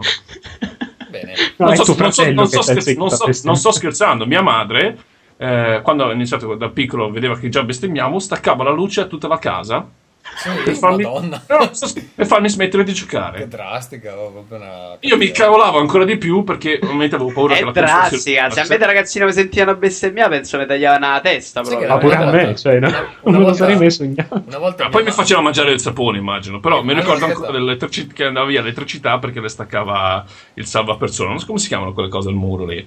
Comunque, Eh, il salvavita, insomma. Eh, ma- mia Sta che mamma- lo schiuttavo proprio direttamente. Mia mamma una volta mi ha lavato veramente la bocca con il sapone, eh, perché ho bestemmiato. Ma mi Ah, ha messo il sapone in bocca, ma... Avevi 22 anni. Lei nega adesso, però è No, vero. no, ero all'asilo, sono tornato a casa e così e volevo insegnarle Ah, la, All'asilo! la nuova parola. La nuova parola. Sì. Beh, tu non sei andato all'asilo? Vabbè, Ma però scusa, a quel bestemmiato punto, all'asilo. però scusami, a quel punto un bambino dell'asilo che cazzo ne capisce di cosa Esatto. sta dicendo? Eh, sono Cioè, tornato a casa, porco! Eh, lei si è offesa e mi ha lavato la bocca col sapone. Va bene. E invece L'ha presa sul Ferruccio? personale. Il tuo gioco, Ferruccio? Sì, allora, ehm, io ho un, un- un ricordo Titolo, bellissimo. Ferruccio, un titolo. Vai col titolo. No, eh, fammi fa- Ci ho detto, c'ho un ricordo bellissimo di Monkey Island 2, giocato un'estate. ehm, e c'ho, c'ho questo ricordo proprio di mia mamma che invece di lavarmi la bocca col sapone mi preparava il tè freddo alla pesca. E io ricorderò se cioè, ogni volta che bevo il tè freddo alla pesca, ricordo quei pomeriggi d'estate dopo essere andato al mare, aver giocato con gli amichetti, così mettevo là ehm, e giocavo a Monkey Island 2, che davvero un, ricordo a tua mamma se mi adotta. No, sai, uno di quei ricordi, uno di quei ricordi come, non so, i libri che leggi da bambino, le cose, sai, quelle cose ti rimangono dentro davvero. Va bene, io invece mi ricordo molto bene Final Fight, il primo. E, mm, come eri violento. e Go- Ghost, Ghost and Go- co- co- eh, com'è, si chiama il primo? Ghost and Goblins Ghost o Ghost and Ghost? Ghost- Ghost- non me lo ricordo mai. sono Il primo due- dovrebbe essere Ghost and Goblins. Va bene, allora il primo, ecco, c'era, c'era quello là, ci ho giocato un sacco, veramente. Credo che fosse il primo arcade a cui ho giocato seriamente. Ehm, tu invece? Tetris. tu? Tetris? Basta, vai. Tu Tetris? Tetris. Accendiamo? Non hai ricordi? Non cioè- Tetris. Niente, non hai, tu, tu ti ricordi solo Tetris, non hai dei ricordi ehm, emozionanti da condividere. ha chiesto un ricordo, ha chiesto un titolo. Va bene. Allora, vi ringrazio per la risposta, dice Gianluigi, e vi auguro una splendida estate, il vostro Gianluigi Briguglio. Grazie Gianluigi. Ciao Gianluigi. Bene, noi abbiamo finito anche per questa Ciao, sera. ciao. Siamo quasi a tre ore. eh, Vito, Ci si sente a settembre. Io a pezzi, Siete veramente, chiaramente a pezzi. Vi voglio bene tutti, ma ho finito distrutto stasera. Va bene. Anche- Ce l'ho con i miei ascoltatori, eh. Ad agosto non usciamo, ci risentiamo a settembre. Ciao, che vita di belli. merda, siamo Posso- chiusi dentro vis- casa agosto. Visto che ho iniziato come Mr. Pecora, posso chiudere come Mr. Pecora? Vai, vai, chiudi come Mr. Pecora. Beh! Va bene, ciao a tutti, buonanotte. Ciao. No,